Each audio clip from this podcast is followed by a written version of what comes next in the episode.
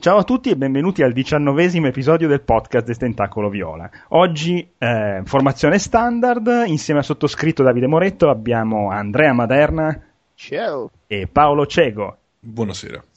Allora, questa puntata sarà un po' speciale perché invece di eh, parlare di qualche news stramba che è saltata fuori nell'ultimo mese, cosa che non è capitato peraltro, eh, pensavamo di fare una puntata così di vecchi per vecchi, parlando di robe vecchie, in realtà di vecchio qua ci sono solo io, però fa lo stesso. e così un Quanti po' anni di... hai? 38, eh? Alla faccia, vecchio di me. Vabbè, dai, io ho 34 comunque. Eh. Sì. Ma sono il più giovane io qui dentro. Quanti anni hai? Io sono 30, no? Ma sei un ragazzino imberbe. Ma la voce è molto Eh sì, profonda. Ti facevo da vecchio. Hai la voce da 62enne. Grazie. Però 62enne tipo che fa il doppiatore, non so, di Kevin Costner, qualcosa del o di Tom Cruise, che ormai c'ha anche lui 50 anni, il doppiatore di Tom Cruise. No? È Eh, sempre- ma lo, lo fa comunque doppiare a uno che fa la voce da dodicenne, perché Esatto. la faccetta. E niente, appunto, pensavamo così di fare un episodio parlando del nostro passato videoludico, con cosa abbiamo iniziato questa droga, eh, come abbiamo speso i nostri soldi, queste cose qua. E... in droga. in droga, esatto, pesantissimo. No, prima di partire però vorrei fare un piccolo, mh, eh, come dire, comunicato di servizio, perché il nostro vecchio hosting, quello proprio primitivo, primitivo che per- a- a- fino ad oggi osta le prime otto puntate, morirà stanotte, che è il 30 di novembre. Quindi le prime otto puntate scompariranno dalla rete. Appena c'ho tempo, non so se interesserà a qualcuno, le riuploado poi su un altro hosting che troverò Quindi no- gratuito.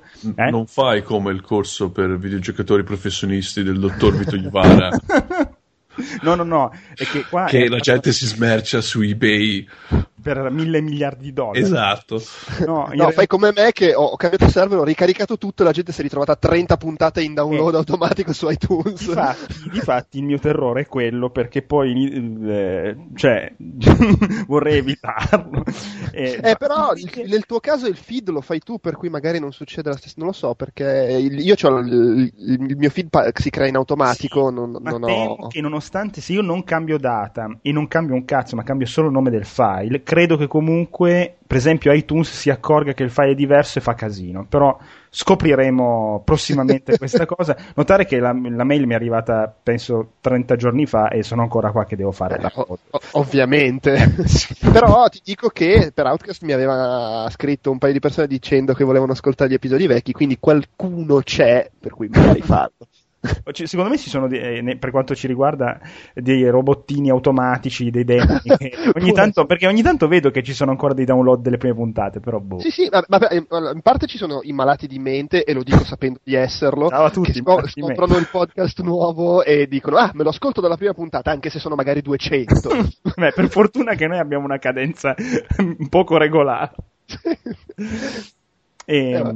va bene, ma allora, come, come abbiamo iniziato a videogiocare, cari ragazzi?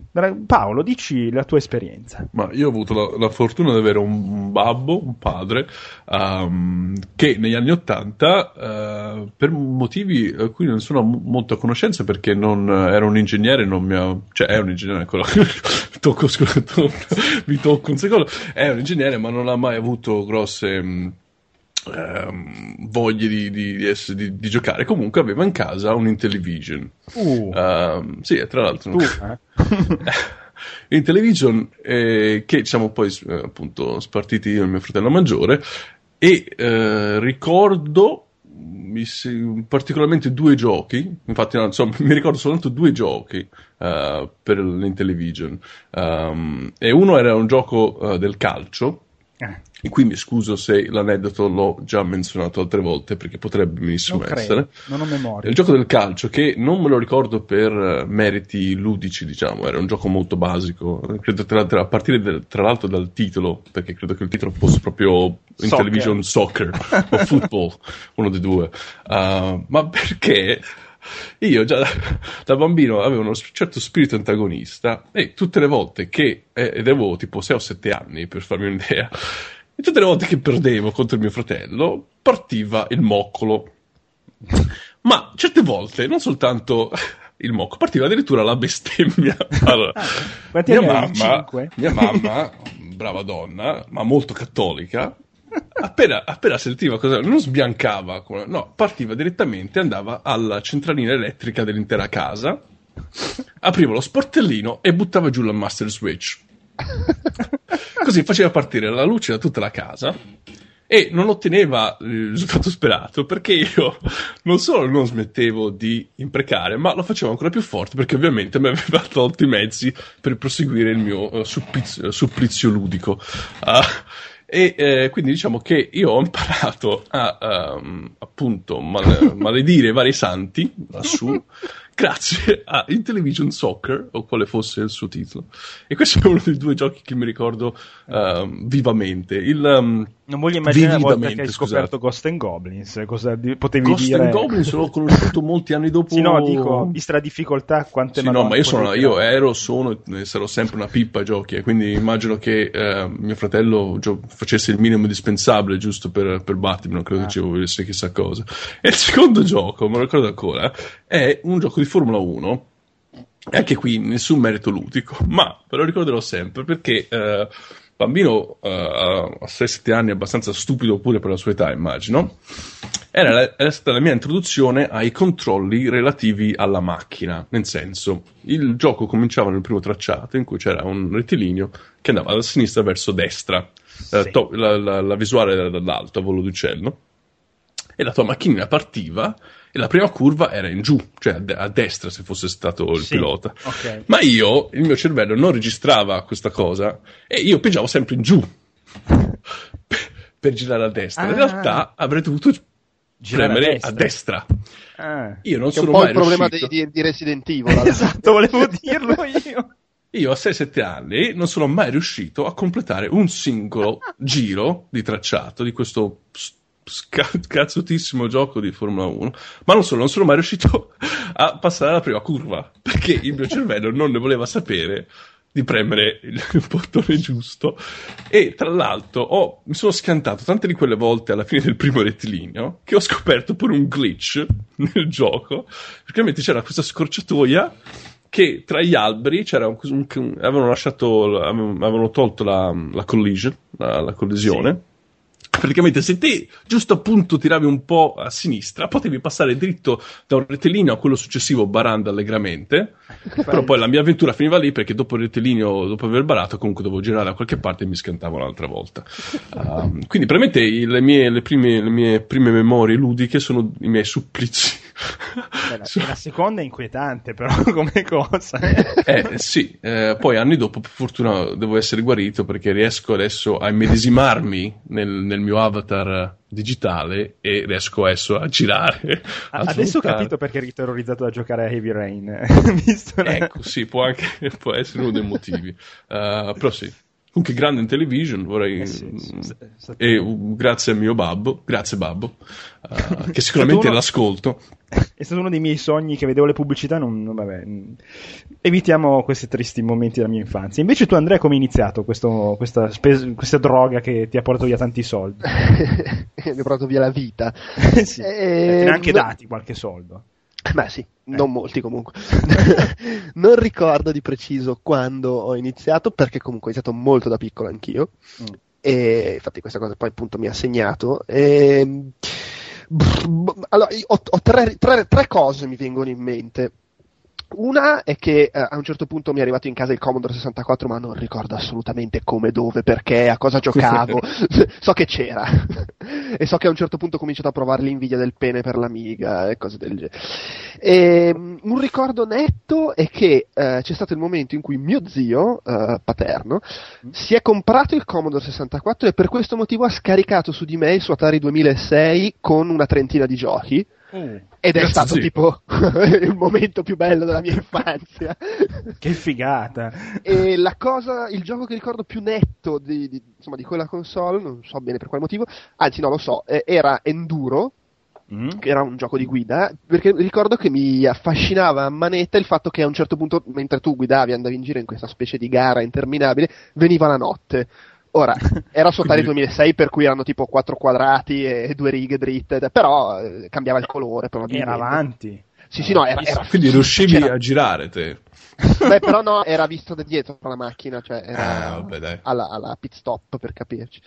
E, ehm, no, l'altra cosa che ricordo chiaramente è che ho passato, credo, una, nella mia infanzia forse più ore in sala giochi che a scuola e ovunque ci fosse un coin op io c'ero, eh, andavo al mare, passavo tutto il tempo al baretto della spiaggia, andavo in montagna, c'era la sala giochi del, del paesino, eh, avevo due bar del quartiere vicino a casa dove ero costantemente a giocare, dove tra l'altro arrivavano spesso anche le ultime novità e i vari, insomma, Ghost, Ghost and Goblins, poi eh. Ghouls and, Ghouls and Ghost, eccetera. È un ricordo del bar, c'erano due bar, quello proprio subito nella mia stessa via, che era quello più vicino, dove c'era un grosso ricambio, c'erano sempre gli ultimi giochi, e poi c'era quello un po' più lontano nella piazzetta, dove però anche arrivavano i giochi, per esempio Ghouls Ghost ricordo di averlo giocato lì, e lì ricordo che quando era arrivato Double Dragon, eh. Era tipo la nuova figata, tutti lì a giocare, si creava il capannello, magari due giocavano e gli altri guardavano. E mi ricordo, non so per quale motivo, questo momento in cui per la prima volta ho visto uscire il bestione che entrava nello schermo sfondando la, la parete, il muro di mattoni,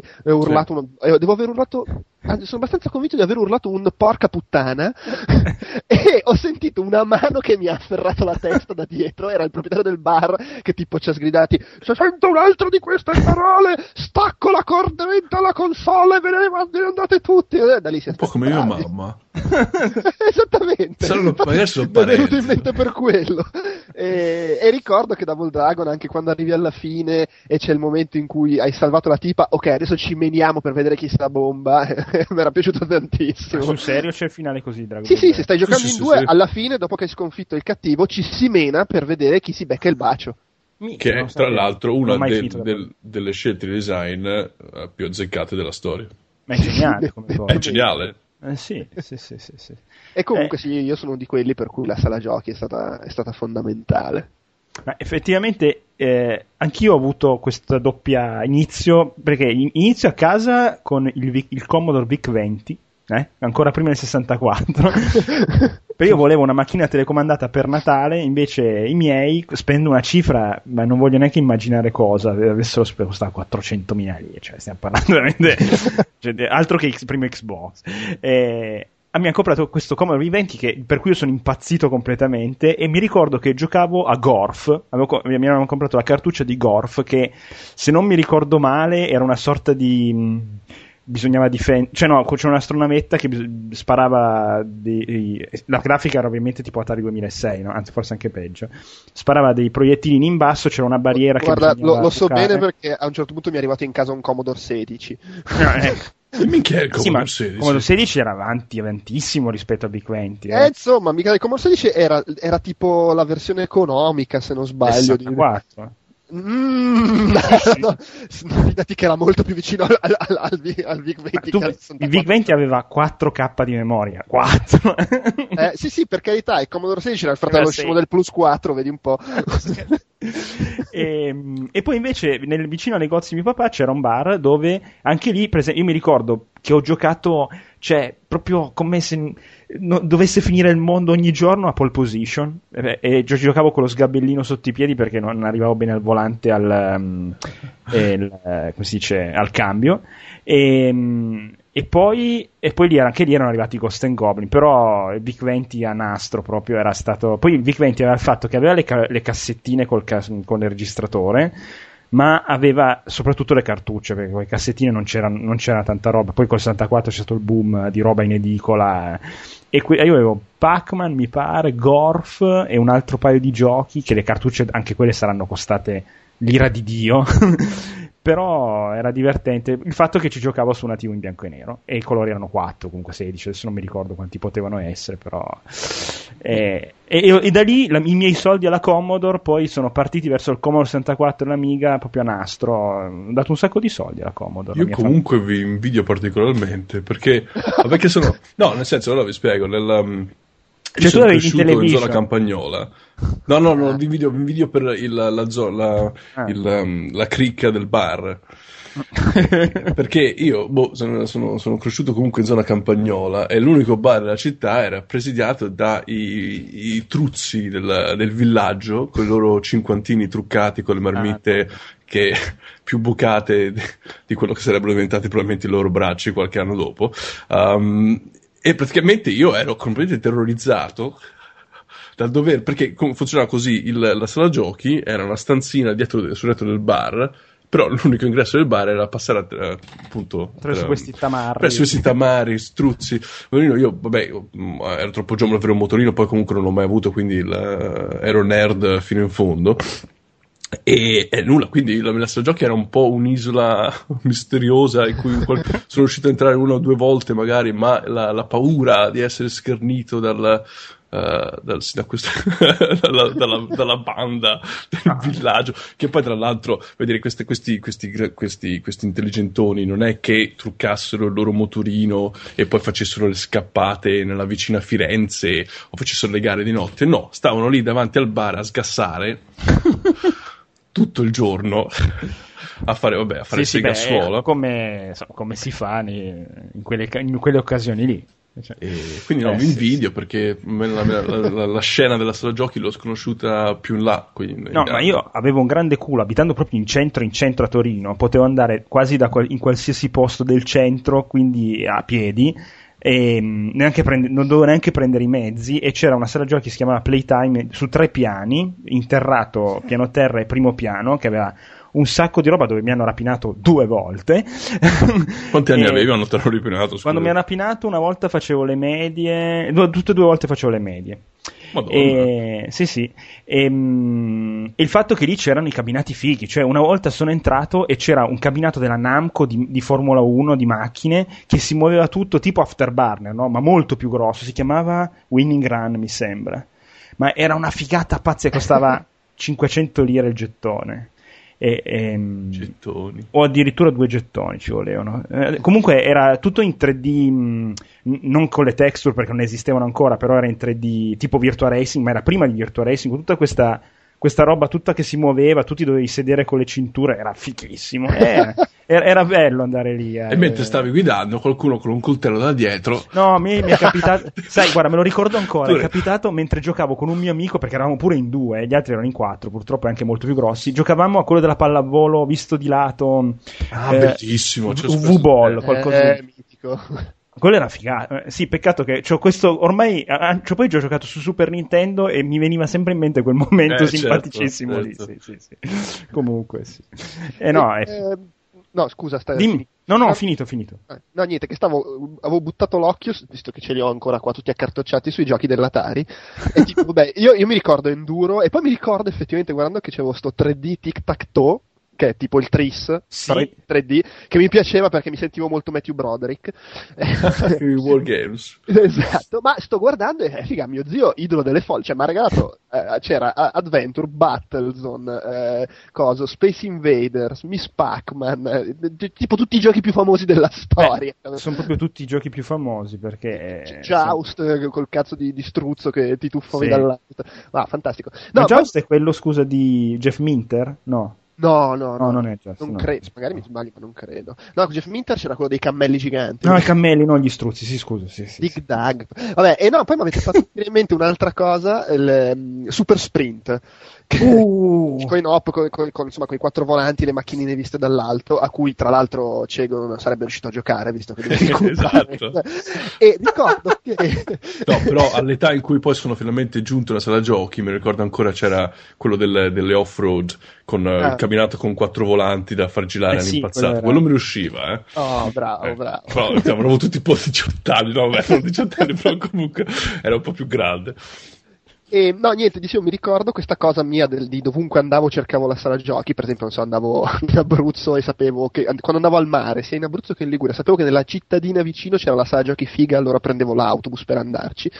E, un anno sono stato, ho fatto la classica vacanza studio tre settimane in Inghilterra in un uh. college e ovviamente nel college c'era una sala giochi e quindi tutti i momenti liberi ci andavo e c'era appunto Super Sprint, giocavo a quello e c'era Super and Gone, proprio di quello con la moto che ti mettevi a cavalcioni sì, e, sì, sì. e, c'era un, um, di fianco un gioco di quelli d'azzardo che dovevi beccare, c'erano le carte che si muovevano, dovevi indicare qual era l'ultima carta e avanzavi su un percorso tipo chi vuole essere milionario, nel senso che rischiavi, se andava avanti potevi vincere di più ma se ti ritiravi incassavi quello che avevi vinto e io li vincevo i soldi per poi giocare. È iniziato precoce, è iniziato. Tra l'altro poi a un certo punto mi sono incazzato, l'ho sbattuto contro il muro, ho scoperto che se facevo così andava in tilt e uscivano i soldi. Però non sei, non sei molto inglese, in Inghilterra nessuno farebbe una cosa del genere. Eh vabbè, oh, che ti devo dire? Si, si, è, poi si, si, è creata la coda di persone che facevano sì, beh, mi hanno imitato tutti, però in effetti erano tutti italiani. no, comunque, no, e poi... La parola che conoscevi era Game Over, Insert Coin, Player One Ready. Esattamente. E poi ho questo ricordo fortissimo della fiera campionaria a Milano, che mm. nella zona della fiera dove facevano non so, lo SMA, insomma le fiere del sì. mobile così dove hanno anno... fatto la Games Week questo, questo mese no, beh, so. ma non l'hanno fatta fuori nella fiera che c'è fuori? No, no, nella fiera dove facevano lo SMAU, guarda. L'ultimo ah, SMAU che sono andato era lì. Va bene, e comunque la fiera lì, ad, ad, alla fermata di Amendola Fiera, della sì. metropolitana, che ogni aprile c'era la fiera campionaria, che era una fiera mista di tutte cose, dove c'era anche sempre la, all'esterno questa specie di, di, costruzione con dentro tutti gli ultimi coin-op più fighi. Uh. Tipo lì per la prima volta avevo visto coso Ninja Warriors con i tre schermi. Che figata quello! impazzito, impazzito. No, fantastico. Invece Shadow Warriors, che era poi Ninja Gaiden, l'avevo sì. visto al mare. Ah, no, ma lei, eh, era troppo una figata quel periodo. Uscivano continuamente giochi nei baretti, li scovavo. Poi magari compravo qualche rivista, scoprivo che c'era il gioco, allora lo cercavo. Beh, anch'io dove andavo al mare e dove vado tuttora, tra parentesi, che è un paesino piccolissimo, c'era una sala giochi che adesso è diventato un appartamento in affitto e ci sono rimasto malissimo. Sì, sì, perché davanti c'è un parchetto eh, per i bimbi, dove ovviamente porto mio figlio e da, da, diverso tempo non c'è più la sala giochi, poi era rimasto tipo magazzino e poi da un paio d'anni è diventato un appartamento al piano terra, vabbè. Comunque, eh, c'era questa sala giochi che tu ti aspetti in un paesino di, veramente di mille anime, che non ci sia niente, oh, c'era anche lì eh, quello che hai detto te prima con i tre schermi eh, era arrivato. Ninja Out- Warriors. Ninja Warriors. Poi Outrun con il cabinato quello fico. Addirittura c'era Star Wars, quello mh, mm, eh, con il cabinato... Mh, mm, eh, quello tridimensionale. Sì, quello in wireframe e c'era era arrivato una volta il, laser, il, laser, game di Firefox del film quello con Clint Eastwood col doppio Ci stavo schermo. pensando ti giuro stavo pensando ah no è vero quella sala giochi dall'altra parte dove un giorno c'era Firefox Ma con Firefox cioè io, era una sala giochi di veramente erano due stanze e c'erano i giochi più fighi della storia Ma vogliamo parlare poi di quelli che giocavano a. Oddio. Eh, tra, era track and field quello di, di Konami con l'omino sì. con i baffi, tipo sì, usando sì. l'accendino per premere velocemente i tasti. Sì, sì, sì, sì. Era track and field, sì, sì, bellissimo. Ah. Eh, però eh, lì poi le sale giochi sono diventate dei posti dove ci si droga e poi sono arrivate le console che le hanno spazzate via. Poi è arrivato il videopoker. Eh, minchia, guarda che quel, vabbè, è, un altro discorso lunghissimo che quando senti nei telegiornali ah eh, contro i videogiochi poi vedi che sono tutti lì pippi pippi mettono 50 euro pippi pippi vabbè. Vabbè, poi era il, cioè, c'è stato un periodo tutto quel periodo in cui la, la, nuova console il nuovo computer era figo perché riusciva a fare le conversioni dei coin op bene a, a sten- cioè se, sembrava che riuscisse a eh, farlo sì. cioè su Mega Drive ah, hanno rinunciato a questo però cacchio è quasi esatto. uguale o magari Final Fight per Super NES che non c'era non si poteva giocare giocare in due, che era tipo la cosa più bella di Final Fight. Eh, sì. Ricordo... Adesso è il contrario. sì, infatti. Ricordo Ninja, no, non Ninja Warrior, scusa, eh, lì, Dragon Ninja. Dragon che tra l'altro è uno di quei Bad Dudes vs Dragon Ninja. eh, il prim- per il primo boss arriva in elicottero, era una roba che si giocava in due, scorrimento orizzontale, eh, grafica proprio oppia. Vabbè, insomma, era un picchiaduro comunque. E, e, e che la conversione per Amiga eh, non si poteva giocare in due e non c'erano le puttane. Però quando ho installato l'espansione di memoria, automaticamente hanno, c'erano queste due cose. Ah, mi ha fatto venire in mente una cosa incredibile. La, la, famigerata espansione di memoria dell'Amiga. Eh, io ce l'avevo. Allora, di quant'era? Un mega? No, troppo, no, era, un mega. No, passavi a un mega. Da, dalla 1500 okay. passavi a un mega. Sì, era altro, da 500 dollari. un regalo di, del povero babbo in questione. Sì, sì. E, ma la cosa, la cosa, più triste è che uh, non, avevamo l'Amiga in casa e non è che abbiamo, abbiamo convinto mio babbo a, a sborsare i soldi. Forse 500.000 lire, tra l'altro. Non mi, mi... voglio ricordare. Io, ho comprato quella tarocca. Anch'io c'avevo quella tarocca. Perché perché se la, l'ho visto attentissimo, se la infilavi nel verso sbagliato, cosa che potevi fare perché non aveva la, la copertura di plastica, bruciavi tutto. È successo ah, sì, a un mio beh. amico. sì, ho imparato una lezione già da giovane che la pirateria uccide. No, io ho imparato pirata. la lezione che devo stare attento quando mi danno le istruzioni e ci sono stato attento. Poi il mio amico non è stato attento e l'ha presa in quel posto.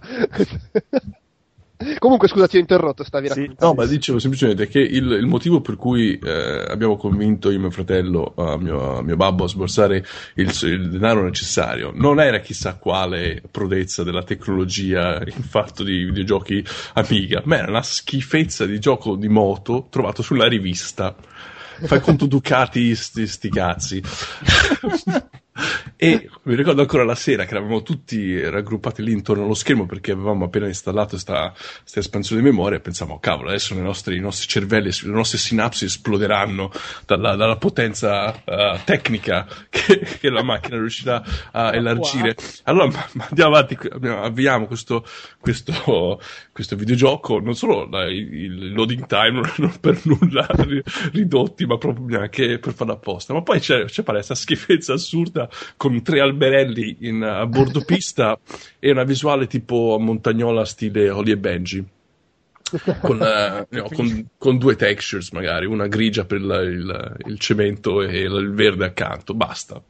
cioè, è stata una delusione immensa. Poi magari negli anni eh, ci siamo rifatti, però non, non, non, seguivo bene la scena, quindi non sapevo quale, quale, dei giochi effettivamente avesse bisogno dell'espansione di memoria. Non so, magari Cannon Fodder di, fa, di, aveva bisogno dell'espansione, non lo so. Per, quindi spero che negli anni più, più o meno ci siamo, ci siamo rifatti. Però la, quella fati, fatidica sera in cui ci siamo riuniti davanti al computer, Babbo, grazie, hai sforzato mezzo stipendio. esatto. non mangeremo possiamo, per due mesi. Adesso possiamo giocare al gioco delle moto una merda totale. Eh, io credo che sfortunato. Eh, quello sì, perché se ti arriva con RVF Honda che era un super giga capolavoro. Sicuramente non era quello. No. no, invece mi ricordo che l'espansione mi serviva per Pinball Fantasies. C'era qua... forse girava una risoluzione più alta o c'era la musica, non mi ricordo cosa non c'era. Era il Team 17 quello. No, eh, no, no, no, erano, sono, è DICE. Ma davvero? c'era, c'era già DICE. Digital Illusions. Digital Illusions, e, esatto. e, sono poi diventati DICE. Ma dimmi te. Mamma mia. Tant'è che hanno pubblic- ne, hanno, ne, hanno, ripubblicato uno su iPhone. Di... Sì, è lo stesso, proprio quello, Pinball esatto. Fantasy. Magari l'IP è sempre loro, quindi che... Eh no, i, i Team 17 erano quelli di Turricane e di... Oh. Uh, no, sì. no, ah no, di, i Project X. Project cioè, esatto, X, la Body Blows. Che, che um, può ricordare un po' Turricane. Super Frog. Esatto. No, Turricane era dei... Oh, eh, aspetta, era de, di Rainbow Arts. Sì, Rainbow Arts. Sì, ho, ho, lanciato uno sguardo sulla scatola. Cazzo, c'hai pure la scatola della Germania. Sì, sì. si è portato si tutto in tutti, tutti Eh beh, non lo pagavo io il trasloco, che cacchio me ne frega.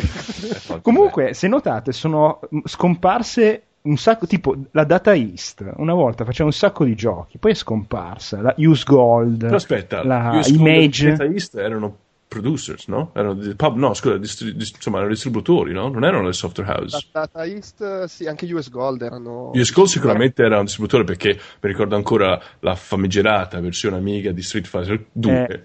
Eh, eh sì. No, ma poi per un, certo periodo, per un, certo periodo, distribuivano la roba di, di Lucasfilm per dire, di US Gold. Sì. Cui... Ma anche Imagine, Image, qualcosa del genere c'era. Sì. Ma alc- guarda, alcuni, alcuni, ad esempio, tipo Digital Illusion è diventata Dice, cioè alcuni si sono riciclati, altri magari era, era il singolo, cioè il nostro Mulino, che vabbè, sappiamo vabbè. Che, che, mostro è diventato. Mm-hmm. e a- altri magari sono finiti a fare, non lo so, i, i software delle banche, roba del genere. cioè, è un po' di... Team 17 c'è ancora? Team, Team 17 c'è ancora. Worms fa. Sì, Worms Anche lì hanno avuto, hanno avuto fortuna con con sì, beh, lì hanno, hanno, sbancato con Wars. Di recente hanno fatto i, i, gli Alien Breed sulle Arcade. Che è vero, è cari. vero che era loro. Sì, sì, Giochi tra l'altro facilissimi ai suoi tempi, me lo ricordo quelli di Proprio li finivi con un credito. Sì, sì, di Madonna, un credito. sì, appunto. Ma se, Beh, il... se non gioivano proprio.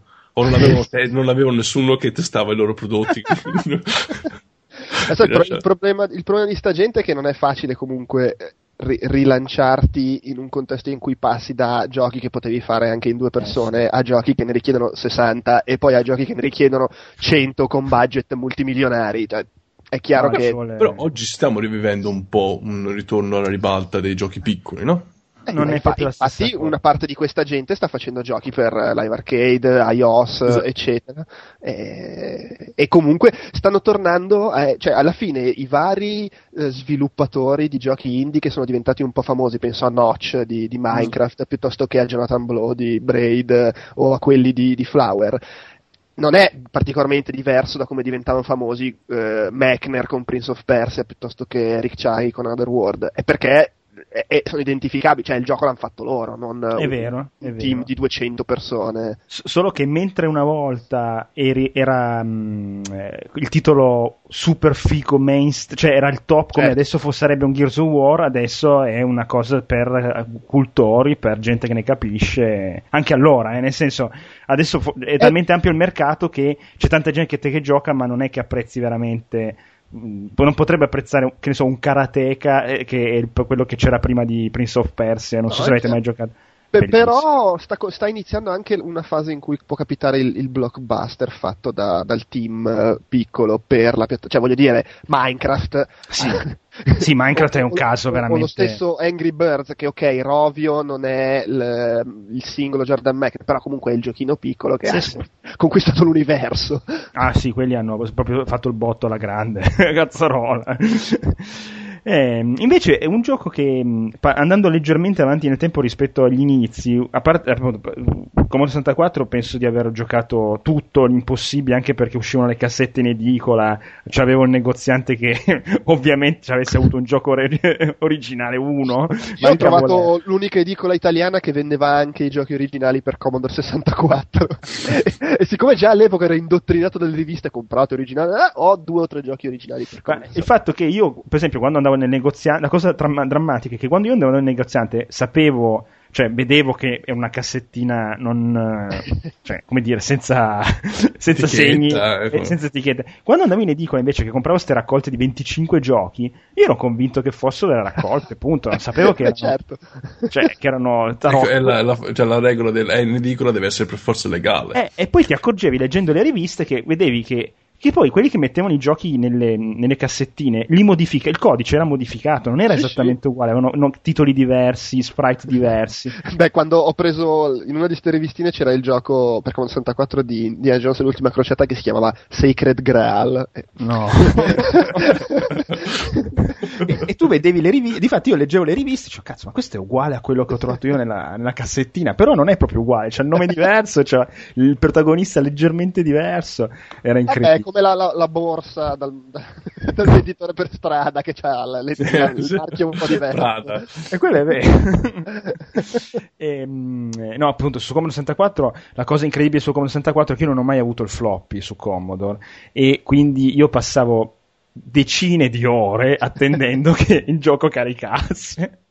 tipo io mi ricordo che avevo comprato originale questo st- F-19 Stealth Fighter della Microprose, ecco una, una che mi piaceva tanto che è finita malissimo e, e, ci volevano 20 minuti per caricare una missione e a volte ti dava pure l'errore alla fine che si dice non riusciva a caricarla. Ma era una precisa scelta di design perché nei 20 minuti ti prendevi il manuale da 355 Sì, no, no, c'era, la, c'era la, la, mascherina da mettere sulla tastiera del Commodore 64 con i tasti di fianco. Come Television, anche la Television aveva le mascherine da mettere al controllo. Tra l'altro, l'Intellivision aveva un controllo a forma di telecomando decenni prima del Wii ti è, Nintendo.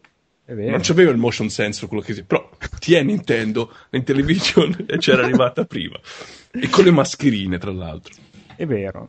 E non l'ho mai avuto perché vedevo queste foto di pubblicità e... Sì. sì, era e... un telecomando con un tastierino numerico e sopra il tastierino numerico ci infilivi, inserivi, infilavi questa mascherina e la, ogni, ogni, tasto c'era una presentazione grafica che diceva le variazioni che potevi fare. Ovviamente eh. c'era scritto come girare una certa macchina di Formula 1, ma io non, non percepivo. Eh, eh, io ricordo la, la, la, il drive del Commodore 64, il floppy Commodore 64, sì. a un certo punto mi è arrivato in casa, ma molto in là, E, e, e, ricordo però che vabbè, era, era, stato un momento quasi come poi l'espansione di memoria per l'Amiga, cioè tipo oh! il nuovo pezzo che rende tutto più figo. E, e, ricordo, l'unica cosa che ricordo chiaramente di avere comprato per Commodore 64, originale fra l'altro, era una raccolta dei giochi della System 3, System 3 uh, insomma, uh. che c'erano dentro tipo i Last Ninja, uh, Myth e un altro paio di cose, ed era tipo la cosa più bella che eh avessi in casa.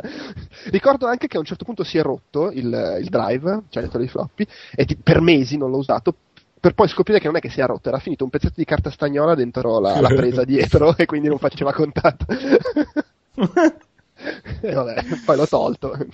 Ecco, la Ninja, caspita. Eh. System 3 peraltro esiste ancora, sono...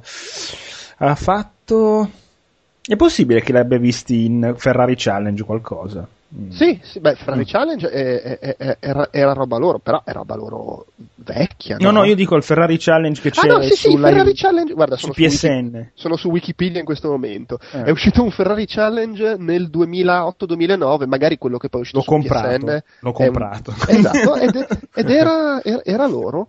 Eh, era loro. Ma fra l'altro loro eh, sono quelli della serie di eh, cosa, Silly Putti, le Putti, il, il, cosetto blu, che, quel, un platform molto carino con sto, sta pallina di, di, non mi ricordo come si traduce Putti, è tipo strutto, qualcosa del genere, che, si, che si deforma, assume forme varie e adesso lo stavano per rilanciare, stavano per pubblicare su iPad, credo, Uh, Putti Squad, che era un gioco che non era mai uscito, che loro avevano finito per Amiga, era anche stato recensito, ma poi non era mai uscito, ed era il seguito di, di Silly Putti.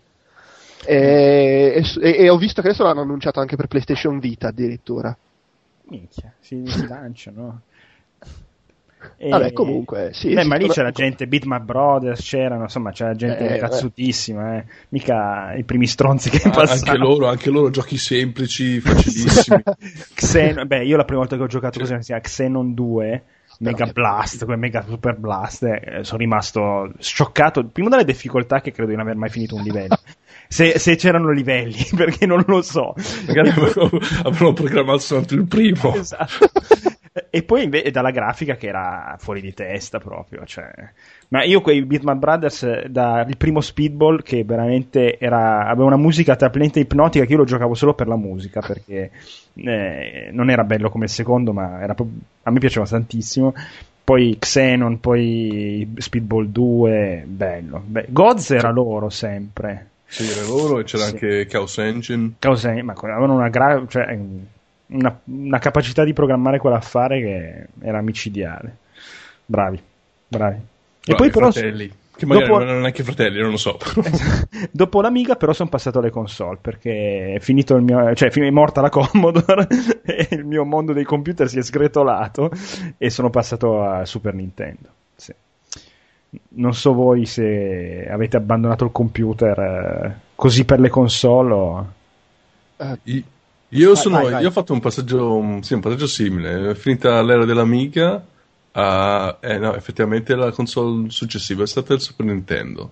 Ma c'è stato un gap quasi generazionale perché non, non mi ricordo bene cosa è successo. Credo che mi sia trasferito in Canada Uh, per qualche ah. anno allora non, non ero... una cosetta così la, la, la, droga non gli fa ricordare le cose no, mi sono, anni, mi sono, anni mi sono, di sì, scoperte sono stato in, Ca- in Canada a trovare me stesso uh, no che Uh, avevo 14 anni, tipo non avevo, i miei non mi davano neanche una paghetta per farvi un'idea, quindi non, eh, non avevo i mezzi, non avevo i mezzi, però mi ricordo l'anno in Canada, tra, un, tra l'Amiga e il Super Nintendo, uh, ho avuto modo di sperimentare il Virtual Boy. E... Che culo! no, uh, a noleggio da Blockbuster. Un'esperienza già... traumatizzante. Ma Blockbuster c'era già a quei tempi? Negli... Eh, era, il 90... era il 94, 95 mi sembra. Io, avevo, io venivo da. Mi sembra. A, a parte che non, non, non, mi sia completamente dimenticato, mi manchino pezzi di, di infanzia. Mi sembra che l'Amiga 500 fino a metà degli anni 90 comunque ha tirato. Prima di mm. tirare di cuoia. Metà anni 90 stava faticando pesantemente. Stava faticando eh, tantissimo. Cioè, eh, sì. Era il periodo, no, ma guardate che l'Amiga 1200 è una figata. Eh sì. Mi sì, sa che c'è già il 600. L'Amiga 1200, c'era Zul magari. cioè, cose immonde. Po- no, Zul non era malvagio. No, ah, Zul, erano Zul. riusciti a fare degli FPS, tipo, era successa questa cosa. Ma l'Amiga 1200 aveva già il chip. No, allora, la, la, l'Amiga 1200, ho sempre aperta Wikipedia. Eh, nasce a fine 92 e muore nel 96, quindi insomma. Eh no, a metà anni 90 l'Amiga era già praticamente morta. E allora sì, c'è stato quel gap in cui non ho, non ho, non ho toccato, cioè, non ho toccato nulla di nuovo, e, e fino a che poi non, non, è saltato fuori un Super Nintendo in casa mia con International Superstar Soccer. Ah. Eh beh, dici poco. Però, per, la cro- per, la cronaca, scusate, l'Amiga 500 qua la danno per discontinued nel 91. Eh sì, concordo. concordo Ma non in casa mia, in casa mia ha continuato. Ma io ce l'ho ancora. sì, ce l'ho, ce l'ho.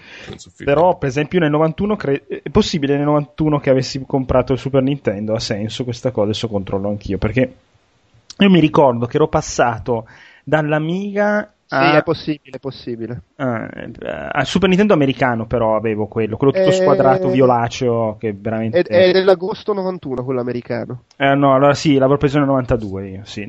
Fine 91 inizio... Vabbè, insomma, comunque il periodo è quello. Sì, sì, sì. E beh, anche lì mi sono, sono impazzito di gioia, perché cioè, tu mettevi... Beh, oltretutto, eh, la mia vita è andata Uh, prima ci mettevo un'ora a caricare un gioco col VIC 20, poi, anzi no, col VIC 20 con le cartucce erano istantanee, poi col 64 20 minuti, poi con l'Amiga 2 minuti, poi col Super Nintendo 0 di nuovo. e poi dal Super Nintendo in poi abbiamo ricominciato con i CD e con i DVD e con i Blu-ray a, a installare roba. Cioè, tu, cazzo, ogni volta che accendo la PlayStation 3 devo installare qualcosa adesso.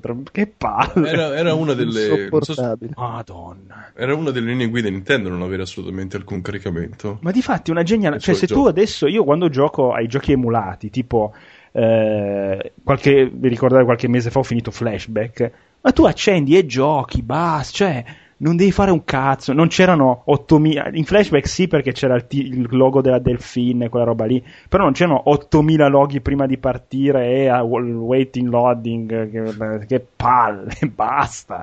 Io tornerei alle cartucce a naso, ma tanto i giochi non sono cambiati come prezzo, quindi tornerei alle cartucce. No, aspetta, no, come non sono cambiati come prezzo? Mi ricordo quando quando scusa, le cartucce di, di Super Nintendo a Firenze, eh, eh. se mi ricordo male, erano più di 100.000 lire. Eh, tipo 100, 100, 140.000 lire. Eh, perché secondo te 70 euro quanto sono? E che io non ragiono in euro, io ragiono in uh, sì, no, lui ragio- in sterline. Car- ma per non eh. parlare poi delle cartucce Nintendo 64, io mi ricordo che il Nintendo 64, anche lì ero l'anno in Canada, quindi magari il dollaro era diverso, ma è uscito l'Ultra, l'Ultra insomma, il Nintendo 64, c'era la PlayStation e c'era un abisso di, sì. differenza di prezzi tra le cartridge e i CD-ROM. Sì, Però devi tenere conto anche del, dell'importazione, nel senso che tipicamente si pagavano un sacco, cioè per dire per Super NES 140.000 lire perché magari compravi Street Fighter 2 giapponese, costavano eh. un po' meno se le compravi uscite PAL. Non so, mi sembra che la, cos'era la Jig?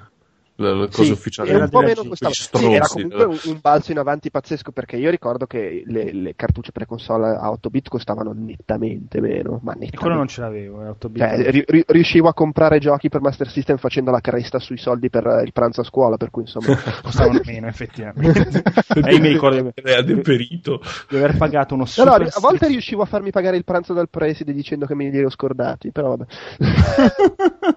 io penso di aver pagato un Super Street Fighter 2 Turbo per Super Nintendo americano 180-170 mila lire, una roba del genere. Sì, sì, era, era allucinante. Sì, ma tanto non, il, il, problema è che non è come adesso che comunque ci sono le uscite pseudo contemporanea. Una volta rischiavi di non averlo mai il gioco PAL, quindi dovevi avere l'accrocchio per eh, giocare. Però, Street, però Street Fighter usciva, dai. Street Fighter usciva. Street Fighter. è Beh, che lo volevi subito.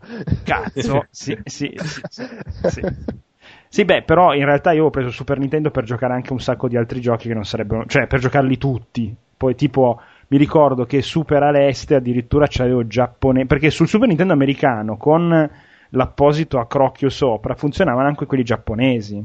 Sì. Quindi io mi ricordo che avevo Super all'Est giapponese e non so se è mai uscito PAL Super all'Est ed era fichissimo. Mi pare di sì, però magari mi, mi, mi sbaglio. Ah, Axley, quello lì. Vabbè. Ah, Comunque. Bello, bello. Eh, ma forse Axel era il nome eh, di, di, della versione boh, giapponese o americana e all'est quello... No, no, Axel, eh, Axelei o qualcosa del genere era un, un altro sparatutto che ah, sfruttava okay. il mod 7 in maniera per simulare l'orizzonte che si deformava e tu andavi verso l'orizzonte. Era sì, una sì, roba okay, okay. come il gioco di, di moto. Comunque Super Alest è uscito in Europa. sì, quello. Comunque, invece, se, cioè, come i vostri ricordi dei giochi, così insomma, andiamo verso un placido conclusione di questa discussione. Qualcosa che vi è rimasto veramente dentro, dici cazzo, rifacessero un gioco così fico oggigiorno, godrei. Io ne ho uno, perché tra l'altro era la discussione che volevamo imbastire la puntata scorsa. E io me l'ho preparato, me l'ho preparato questa, perché questo fatto del, dei giochi, remake di giochi, cioè, eh, per quanto mi riguarda, gli unici giochi che davvero hanno bisogno di un remake con la grafica, grafica super figa sono giochi che al momento della loro uscita uh, avevano ambizioni così grosse che le, insomma, le limitazioni tecniche li hanno strette. Cioè, per esempio, faccio un esempio un po' borderline, uh, un, un ICO o un Shadow of the Colossus, mm. ha, se me lo chiedi a me, secondo me non ha nessun bisogno di un remake HD, perché comunque già su PlayStation 2 non è che la sospensione di disbelief uh, ti si rompeva per limitazioni Beh, però tecniche. Shadow of the Colossus, insomma, il fatto che non scatti è, più è non è che fa male. Sì, è, borderline. Io comunque ero, c'avevo, c'avevo così lacrimone agli occhi che non me ne sono neanche reso conto. Uh, però ci sono giochi che, da, che, davvero avrebbero bisogno di un remake, sono quelli che al, tempo, al loro tempo i, des- i design erano così fuori di zucca Uh, così ambiziosi mm. uh, che davvero le limitazioni tecniche um, tarpavano le ali. Uno di quello, quelli, il primo che mi viene in mente era per Amiga ed era Midwinter. Ora, non so se voi ragazzi sì. avete mai giocato Midwinter. Midwinter era praticamente un Far Cry 2, un boiling point uh, degli anni 90. Di... Mm-hmm. Aspetta, me lo sono scritto da qualche parte del signor Mike Singleton.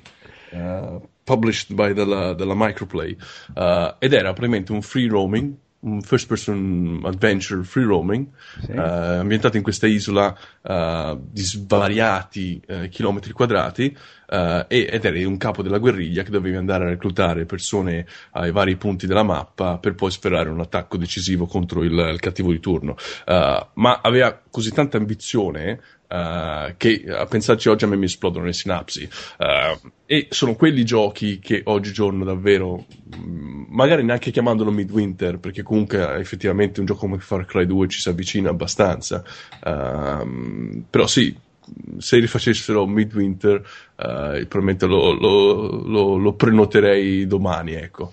uh, non so se l'avete giocato Poi, al tempo tra l'altro mm, ero, ero stupido quindi era, mi risultava difficilissimo giocarci perché era un gioco vastissimo e con un sacco di variabili uh, perché davvero potevi andare dapper, dappertutto um, e i vari i vari membri della guerriglia che dovevi, che dovevi, reclutare, comunque alcuni si odiavano fra di loro, quindi dovevi uh, pianificare meglio le cose. Insomma, era, era, davvero ambiziosissimo e l'amiga poverina, era, si, sta, si, parla di una grafica, era in, in, prima persona, era tipo una grafica sì, sì, vettoriale.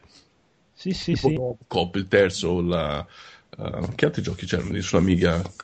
Tipicamente poligonale. Comunque era primi c'era Infection anche una roba del genere, però era diversa, tipo un Alien, una Midwind. Sì, sì, me lo ricordo, me lo uh, texture, texture mon- monocromatiche. Sì, sì, sì, sì, sì.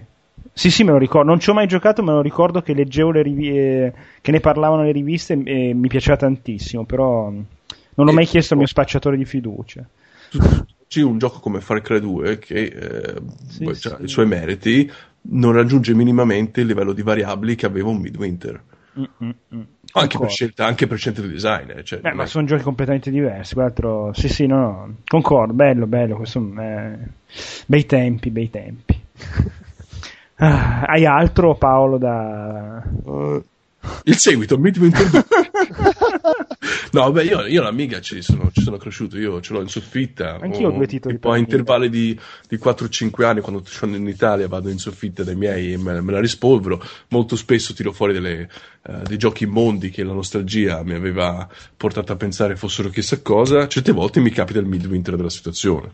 Uh, ci sono giochi come It Came from the Desert, oh, a Cinema Cineware, Cineware, non mi ricordo come si pronuncia. Non chiederlo uh, a me. pace, pace l'anima loro, ma sfornavano dei capolavori eh, uno dopo l'altro. Il primo, primo, football loro era fuori di Sì, ti, c'era la, la, serie di TV Sports, sì, eh, sì, quello sì. che vuoi. Eh, e poi, sì, insomma, no, l'Amiga c'è, c'è, un posticino nel mio cuore. E, eh beh, eh, lì, lì, sì, lì erano molto ambiziosi alcuni progetti, molto, molto, molto. Però sì, il discorso era quello, cioè ci sono, sono quei tipi di giochi che secondo me oggi hanno un perché se dovessero tornare. Sì, sì, sì. Gio- giochi che le, le, scarpe che vestivano gli stavano strette, insomma. Sì. E tu Andrea? Non ne ho idea. Non hai nulla che ti dici cazzo lo rifacessero adesso della Ma roba no, con cui ho giocato miliardi di anni fa? Allora, il problema è che alla fine le, le cose che ricordo con più affetto sono cose che adesso non puoi fare. cioè, cioè le, a, a, penso per esempio a tutte le avventure grafiche CR e Lucas che adesso non, semplicemente non le puoi fare perché eh, è un genere che ha, ha senso nel contesto del, del, gioco indie o delle porcherie di Telltale. E, e, cioè che all'epoca era il, eh, faceva parte insomma, del gruppo de, de, de, dei giochi grossi su cui facevano investimenti anche se poi non vendevano cifre comparabili a quello che vendono adesso i giochi grossi però erano i, i giochi tra virgolette i blockbuster adesso non lo sono assolutamente. E quindi no, cioè a me piacerebbe che riuscisse anche perché allora la cosa a me non piacciono solo i giochi che ti raccontano le storie o comunque non mi interessa solo la parte narrativa dei giochi. Però una cosa che mi piaceva tanto di quel periodo è che c'era un genere di, di, di giochi, soprattutto le avventure grafiche, in parte anche i GDR, che erano un po' più vari in termini di tipo di storie rispetto agli altri. Cioè mi andava benissimo Tarriken e tutti i cloni di seguito, mi andava benissimo Mario e tutti i platform, mm. dove alla fine il tipo di racconto era sempre quello però mi piaceva che c'erano le avventure grafiche comiche piuttosto che quella di Indiana Jones, i King's Quest, i, i Leisure Suite Larry, le risate che non mi sono fatte in quel periodo. E manca un po' adesso questa varietà di generi, perché, di, di generi di storie, perché mancano generi di gioco che si prestino a raccontare storie che non siano il film d'azione. Mm questo un po' mi manca, però non vedo come sia possibile eh no. tirarlo fuori. Non eh. credo che Heavy Rain sia la soluzione. No, anche perché, come dici tu, non è una questione di potenza tecnica, ma è una questione di che è un genere che bisognerebbe riesumarlo come si deve, non alla Telltale. Insomma. Sì, ma è e che invece cioè, controversi, direi che secondo me può restare dov'è. Tanto ci sono emulatori. No, no, no, non perché non lo apprezzassi, ci mancherebbe altro, cioè li, li adoravo. C'è, c'è, ancora i 15 dischetti, non so quanto fossero di Monkey Island 2 per amica. Uh, vabbè, un, un tedio assurdo. Uh, ma perché comunque ci sono gli emulatori. Ci, te, se sì, vuoi... Insomma, io voglio storie nuove. Eh sì, esatto. cioè, ho giocato. Cavolo, ma ti sei giocato tutti, tutte le avventure grafiche che hanno fatto? Non me ne mancano tantissime. Madonna, quanto tempo hai? Vabbè, comunque, ho capito. Vabbè, facevo un cazzo io quando ero adolescente. Come tutti noi. ho avuto. No, vabbè, però il, il, discorso è che comunque. Ma poi soprattutto mi piacerebbe vedere. Eh, cioè, per dire. Le, Rockstar perlomeno, vabbè, deve comunque fare il gioco d'azione, però prova a raccontare, fa il western, il sì, noir, sì. eccetera. Però non sono molti quelli che ci provano. E poi c'è sempre il problema che tu fai Bioshock, che racconta un certo tipo di storia anche bene, e però devi comunque metterci dentro 800 nemici a cui sparare in faccia, che va benissimo, è divertente, ma cozza un po'. Eh sì, sì, sì. sì. E, e, e non se, cioè, è difficile uscirne. Come fai a fare un gioco? Alla fine, voglio dire, le avventure grafiche era un po' lo stesso meccanismo, nel senso che raramente il, il, il, gameplay dell'avventura grafica si integrava realmente col racconto. Eh? C'era un racconto in ah cui beh, ogni tanto sì, per qualche motivo dovevi risolvere de, de, degli strani puzzle. Poi a volte riuscivano a fare le cose che avevano un senso. Per esempio, ricordo in Gabriel Knight c'erano alcuni enigmi molto ben integrati, se non con la storia, comunque col mondo di gioco, tipo, non so, le, le, le, la casa delle bambole nella soffitta della, della nonna da aprire, cioè che, che, riuscivano a dargli un senso. Ma la maggior parte delle volte, to, devi aprire sta porta, trova eh, sì. la, la, il polo di gomma mente. Mi è fatto appena tornare in mente la serie di The Longest Journey. Ah. La Longest Journey credo consti di due capitoli per adesso e c'è un fan base abbastanza grosso che sono un po' tutti incavolati perché il terzo non è ancora uscito. Il primo è The Longest... un MMO adesso. Il Forse non uscirà mai. Il primo era The Longest Journey, che era un'avventura appunto e clicca più classica, uh, scorrimento laterale, uh, fondali fissi, beh, non, non l'ho mai finita, però insomma prometteva bene.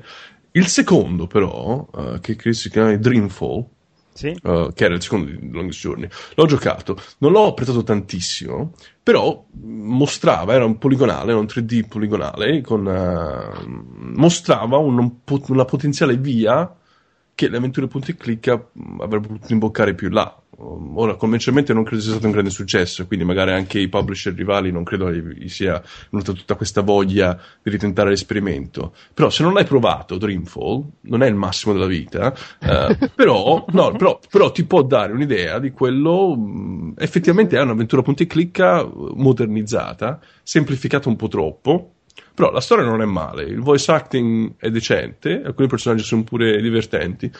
Boh, se, non hai, se non hai ancora provato, è su, è, insomma, è, è, un po' vecchiotto adesso, tipo di era il primo Xbox.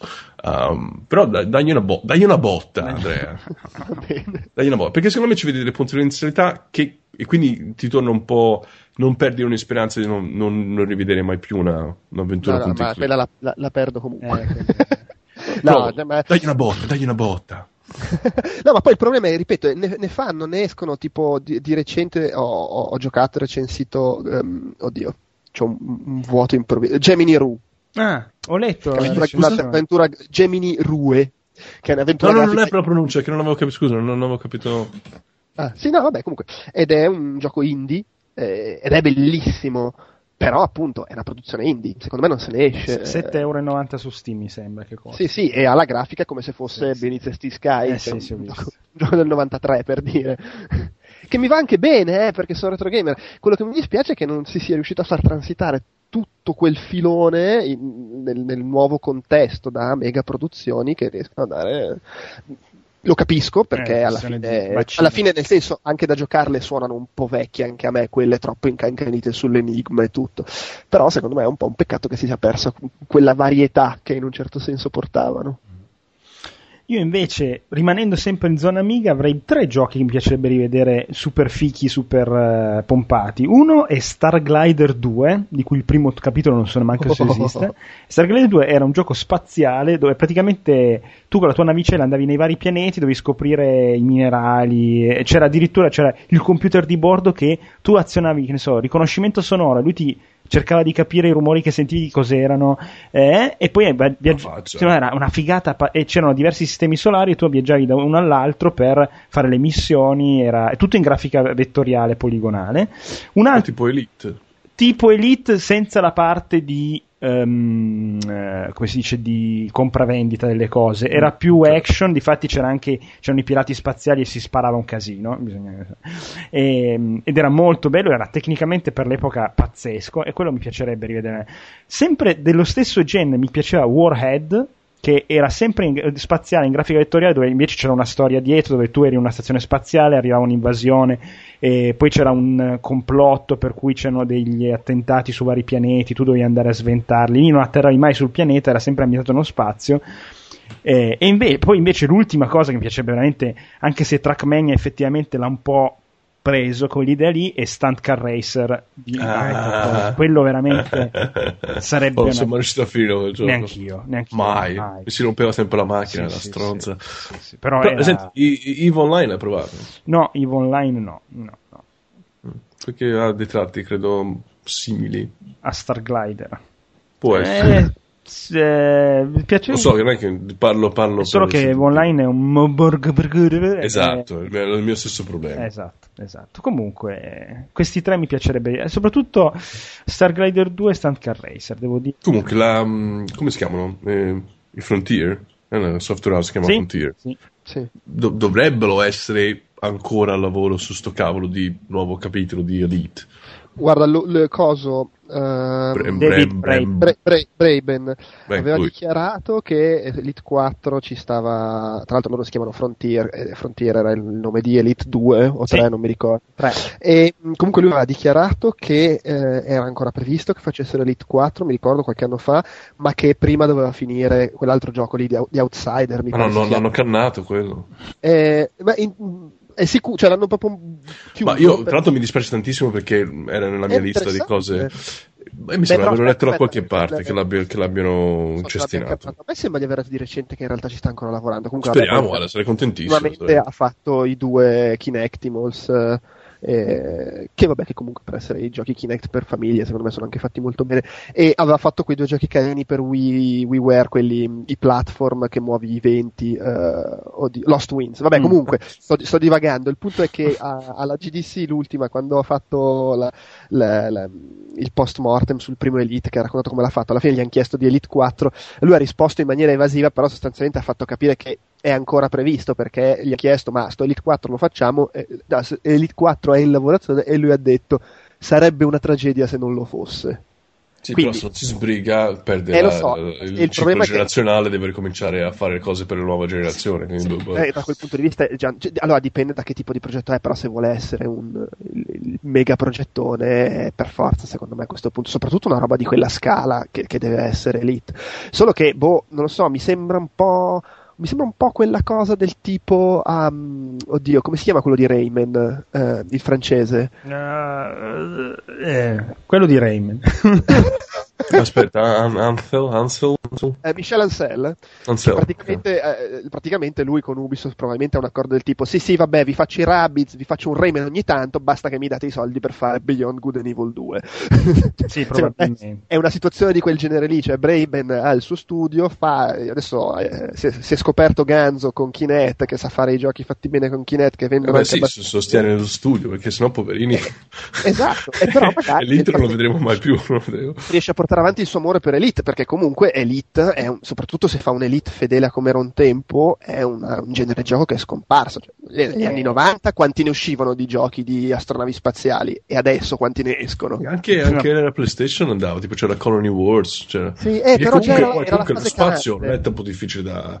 non è troppo esoso in termini tecnici da realizzare. Era della Psygnosis con Psygnosis, sì. No, eh, Color Wars. È, è, no. è, proprio morto con PS1 quel genere lì di sparatutto coi veicoli, no? È un po' sì. sì è rimasto sì. giusto qualcosa con le macchine, però voglio dire. il demo di Halo uh, Reach l'altro giorno, eh, sì. c'è la sezione. Sì, eh, vabbè, Mamma mia. Sì, però quello è uno sparatutto, proprio sparatutto. Vabbè, senza... guarda, di Halo non me ne può importare minimamente. Senza... Per dire... Però, però, hanno no, ribangato... Sì, sì, Psygnosis o Psygnosis o quello sì, che Psygnosis. è.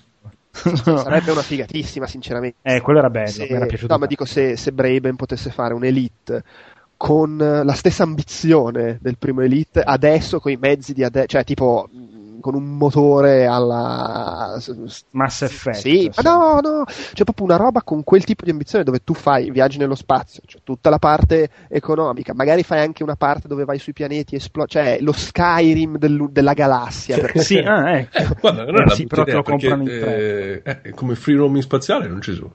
Lo so. Eh, lo so, però c'è ancora un'ambientazione. C'è anche, anche, Mass Effect, bel gioco, però comunque su un corridoio, insomma. Eh, eh, sì. eh, ma che a un certo punto è stato deciso che i giochi in cui piloti le astronavi non si fanno più, eh, fine. e eh, sono scomparsi completamente. Sì, perché c'era, c'era la Lucas Ah, se noti in generale la fantascienza di un certo tipo è scomparsa, cioè l'alien, eh, il, eh, anche, cioè proprio a livello anche cinematografico, c'è la fantascienza da boom bam esplosioni a missili sì, eccetera sì. eccetera, però proprio anche il fatto di eh, a parte che Ridley Scott adesso sta tornando, una roba del genere, forse è meglio che non sì, torni. Che ogni due però... settimane cambia idea sul fatto che sia o meno un prequel di Alien.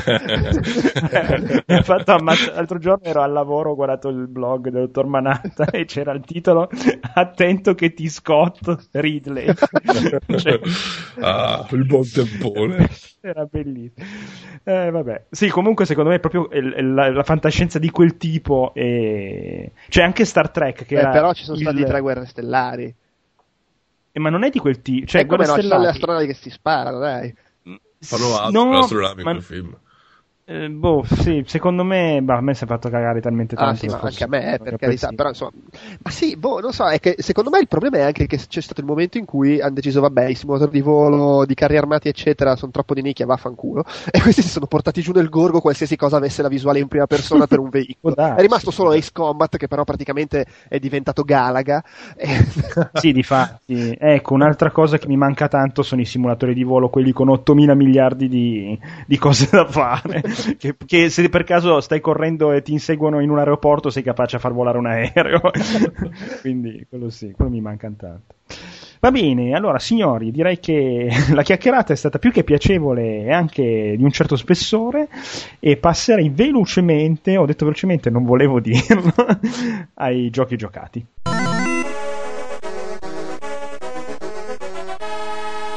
Prepare to qualify. Giochi giocati, allora, giochi giocati, questa parto io questa volta, che ho giocato un sacco di roba, ma in realtà vorrei parlare principalmente di Batman Arkham City, che è il gioco più bello che abbia mai giocato in vita mia, è bellissimo, voglio andare a abitare ad Arkham City.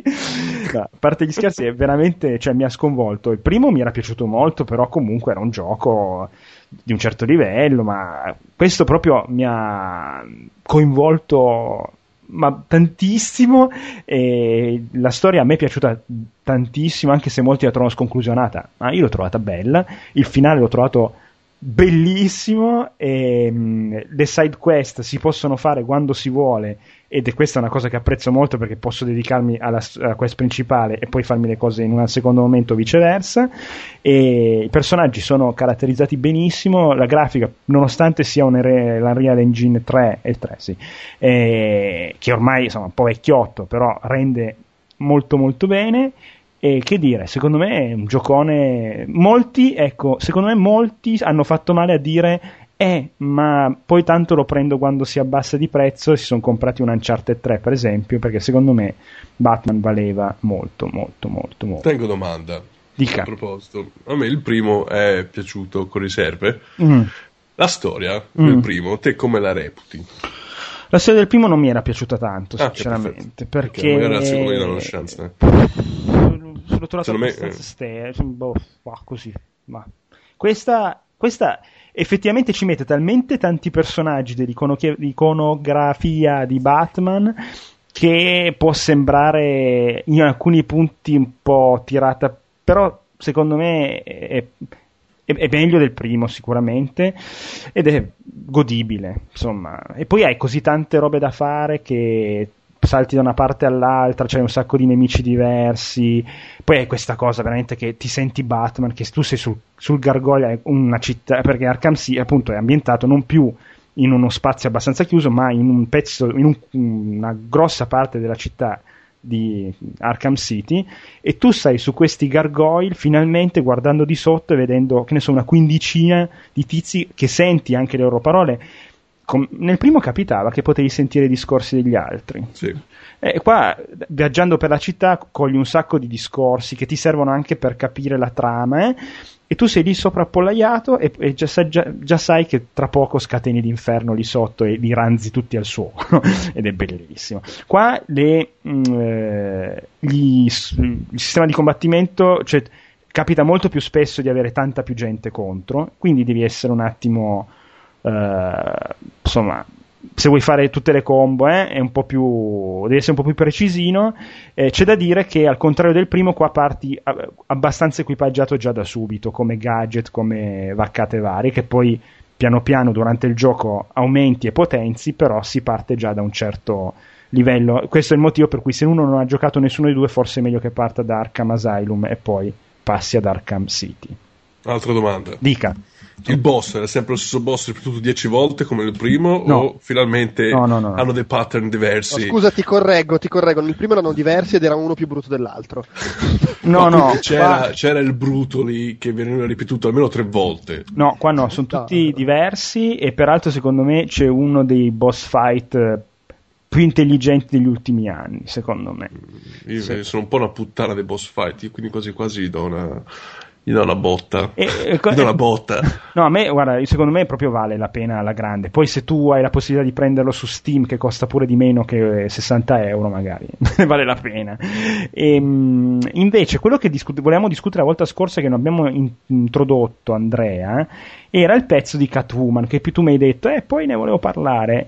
che Catwoman, praticamente... C'è Ma ancora il... ne dobbiamo parlare? Cioè, no, no, però vole... l'altra volta non l'avevo citato. Praticamente c'è il, il, l'online pass, che in realtà non si chiama, non sarebbe un online c'è un codice da scaricare, da downloadabile, che sono le quattro eh, missioni di Catwoman.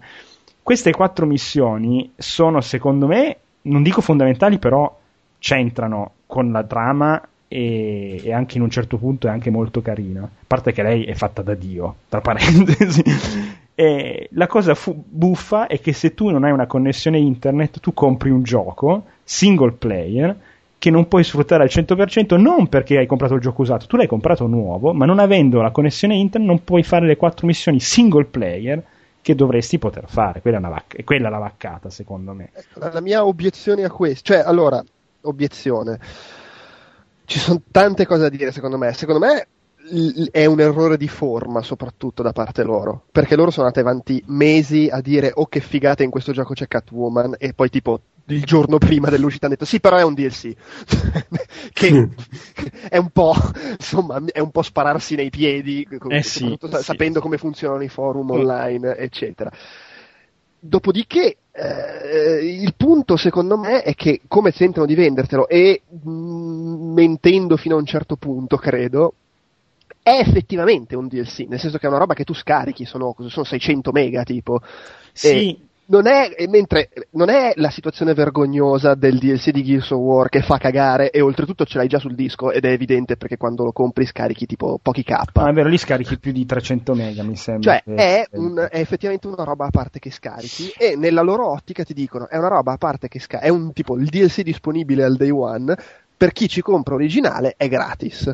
Sì, cap- que- questo è il, loro, è il, loro, punto di vista. Poi io capisco perfettamente che uno compra il gioco e dentro c'ha sto bigliettino e però uno non lo può usare se non ha la connessione a internet che vabbè è comunque sempre meglio dei giochi Ubisoft che non puoi usare proprio il gioco e, e, e, due se lo compri usato non lo puoi avere lì poi la questione è anche quanto è realmente fondamentale nella campagna e io non l'ho giocato non lo posso dire però veramente ho letto pareri totalmente opposti su questo un sacco di gente dice ma no se ne fa anche serenamente no, meno no. nonostante sia una figata. Se, io sono di quell'idea lì se ne può fare a meno ma è una figata averlo visto che lo pago visto che è una cosa sing- cioè io capisco il DLC eh, multiplayer il, il, se è una cosa di cui fare a meno, cioè se non è un elemento fondamentale della campagna, tu in realtà non lo paghi, cioè dal loro punto di vista ah, come la vendono. Okay. Mm. È un DLC e noi sì. te lo diamo gratis perché ci hai comprato il gioco originale, ma è un DLC. Sì. Poi è chiaro che è solo e unicamente una questione di forma e soprattutto è, solo, è una cosa che potevano mettere nel gioco completo, visto che è pronta all'uscita. Sì. Però alla fine il discorso è, è, è, molto borderline, ma secondo me non è scandaloso come il gioco che ti funziona solo se hai la connessione no. alla ah, no, Ubisoft. assolutamente. O, o come altre robe allucinanti, eh, o come, ripeto, secondo me, da questo punto di vista, è molto più presa per il culo il DLC che in realtà è già sul disco, ma lo, lo sblocchi con, pagandolo, sì, che sì, è folle. Cioè, ma, folle sì, almeno, almeno il DLC che scarichi completamente c'è il costo del server che tiene i 300 mega, se proprio vuoi dirla. e, no, però concordo con te che è un difetto di forma perché se tu passi due anni di gioco a dire eh minchia c'è Catwoman, è figa, figa, e bla bla bla bla bla, poi te lo metto come DLC tre giorni prima, c'è un, c'è un errore proprio di, di marketing. Di... E lì è la furbata, perché Sono... comunque ci hanno fatto venire voglia di giocare a Catwoman. Comunque, in, in uh, Arkham eh. Asylum la, la side quest del Joker come funzionava? No, primo. era su, su, PS3. Sì, era, ma era una... io ce l'avevo su PS3. Però era per le challenge, tipo, non era sì, nella campagna. Era comunque solo... era nel disco, comunque non era una cosa che dovevi scaricare No, scaricavi, se non mi ricordo male, scari... Eh, sai che... Uh, non me lo ricordo, era comunque una cosa solo per le sfide delle stanze, per fare appunto mm, le challenge sì. e basta e non mi ricordo se la scaricavi o era già nel disco. Forse era già nel disco, non me lo ricordo. Perché io ce l'ho per PS3. Ho preso per PS3 anche questo. Questo invece, la parte di Catwoman, sì, è molto molto carina e se non ci fosse stata mi sarebbero girati i coglioni perché comunque racconta un paio di pezzi laterali. Ma, lo, ma lo, lo, lo, sapevi? Non lo sapevi? Ah no, non l'avresti saputo. No. cioè, se, questo, se, questa stessa cosa l'avessero pubblicata a due mesi di distanza, a pagamento, dicendo chi ha comprato il gioco al lancio, c'ha cioè il codice per scaricarlo eh, gratis, nessuno avrebbe detto un cazzo. No, no, hai ragione. Sì, però non sarebbe stato un repellente contro il, il software di eh, seconda mano.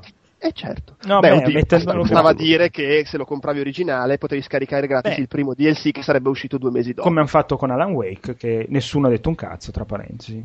Il, il... O, o, o, anche con Heavy Rain, poi non è che fosse un DLC fondamentale, però anche lì. Però era carino. Quello. Beh, quello sì. di Alan Wake era abbastanza fondamentale, effettivamente, visto che è seguito dalla Scusate, io ho una cosa su Alan Wake che io ho adorato, tra l'altro, quindi eh. da, faccio parte della schiera dei fan. Mm. Però in un certo senso, tra l'esperienza di Alan Wake e quella di quella che te odi tanto, uh, David, di Prince of Persia, sì. non ci vedo tutta questa differenza. E cazzo sì, perché io Alan Wake Ora, almeno va, va, bene Alan Wake, va bene Alan Wake che, um, vabbè, The Signal non mi è piaciuto tanto, ma The Writer è una cosa fuori dal parametro proprio, cioè è una cosa ah, splendida. A me sono son piaciuti tanto tutti e due sì. i DLC.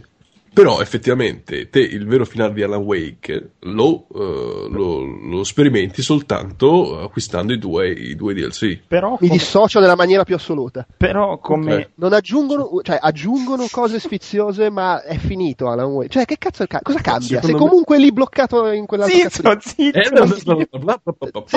sei nella stessa situazione in cui sei alla fine di Alan Wake. Non sto dicendo qual è la situazione. Ma la situazione è la stessa, hai solo approfondito delle cose eh, però per, però per come vero, sono fatto io giocatore, per come sono fatto il giocatore io, a me giravano alla fine del, del gioco originale Alan Way perché non avevo capito una merda cippa di cosa stava succedendo, ero molto più soddisfatto, tra, da cui appunto mi ha convertito alla fine di uh, The Writer perché effettivamente avevo capito che cavolo stava succedendo. Però effettivamente. Magari, solo, come ho detto più volte, sono abbastanza stupido. No, però effettivamente, come dice Andrea, la situazione in cui ti trovi non cambia di una virgola. Sì, cioè, secondo me aggiunge cose interessanti, soprattutto poi il secondo DLC, che è quello un po' più, come dire, di, di racconto.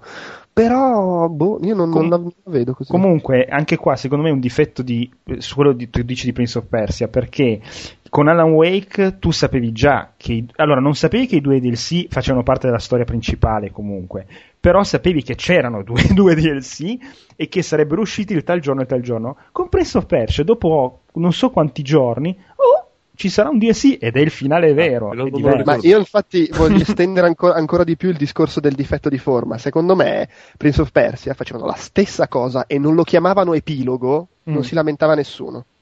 Era semplicemente il DLC no, Andrea, di Prince è, è, troppo, è, troppo, blatant che era, cioè, che era eh? alla fine tagliata, proprio asportata. No. no, no, ma non lo metto in dubbio. Resto dell'idea che se non si fosse chiamato epilogo ci sarebbe stato un, una minima parte delle lamentele che sono state. Perché era semplicemente, ah, abbiamo fatto un pezzetto in più di Prince of Persia, se lo volete giocatevelo. Invece sì. è l'epilogo, hai capito? L'ha tutto come se vuoi sapere come finisce. Sì, effettivamente. avranno, avranno, licenziato il, il eh, dipartimento ah, no, marketing. È, è, troppo fondamentale come vendi la roba, a prescindere poi da che cos'è realmente. E poi tra parentesi una cosa del genere capita, io non ci ho mai pensato, ma capita anche con Forza Motorsport, perché se tu compri il gioco, dentro il gioco nuovo ci sono i due downloadable content di circuiti tracciati che se non hai la connessione a internet ti fichi in culo. Detto in maniera francese. Eh, eh, vabbè, ma cioè, poi Ubisoft, stai parlando di Ubisoft, a me piace piccare sempre su Ubisoft. eh, vorrei ricordare che c'era un Assassin's Creed in cui mancavano tipo due capitoli in mezzo e li dovevi comprare da parte. ecco. Non so quanto fossero fondamentali nell'economia della storia, però è proprio brutto vedere che manca un capitolo. Scusa. Eh sì, è proprio brutto. Sì, sì. Ma, uh, sì, quello che salva Ubisoft è che comunque hanno, sfornano nuove IP. Quello sì. c'è da rendere di merito, però sì, per quanto riguarda il, com, come si comportano da un lato del marketing, sono... Boh, sì, eh. suonano nuove IP, però fanno un Assassin's Creed l'anno che è veramente... Cioè, eh sì, sì, quello, quello immagino non deve essere bello essere in quei team Uh, eh. tutti gli anni di nuovo. Ah, cosa ci inventiamo quest'anno? Eh, poi c'è, c'è con giochi che tra l'altro sono enormi, cioè non sono neanche piccoli, sì, sono FIFA magari che insomma più o meno non so. Ma, magari fanno, adesso io non ho idea di come li sviluppino, però magari fanno la classica cosa che in realtà hanno due team che si alternano. sì, sicuramente che Ubisoft ha uffici in tutto il mondo, sicuramente si appoggiano l'un l'altro. Uh, però sì, da un punto di vista creativo è un po' la morte della, della creatività. Comunque, tornando a noi, sì, scusa, no, così Bat- chiudo a Batman, fichissimo. E poi invece ho giocato anche a Uncharted 3 e dico solo che l'otto di Eurogamer, secondo me, non dico che è pure grasso che cola, ma 8 sembra un, un... No, faccio davvero. E eh beh, allora, qua dico un'altra cosa. Sono, ho iniziato a scrivere per il blog di Ferruccio, singleplayercop.com, e, ehm, e, c'è un mio pezzo su Uncharted 3, c'è anche un pezzo di Ferruccio dove a lui è piaciuto e a me no.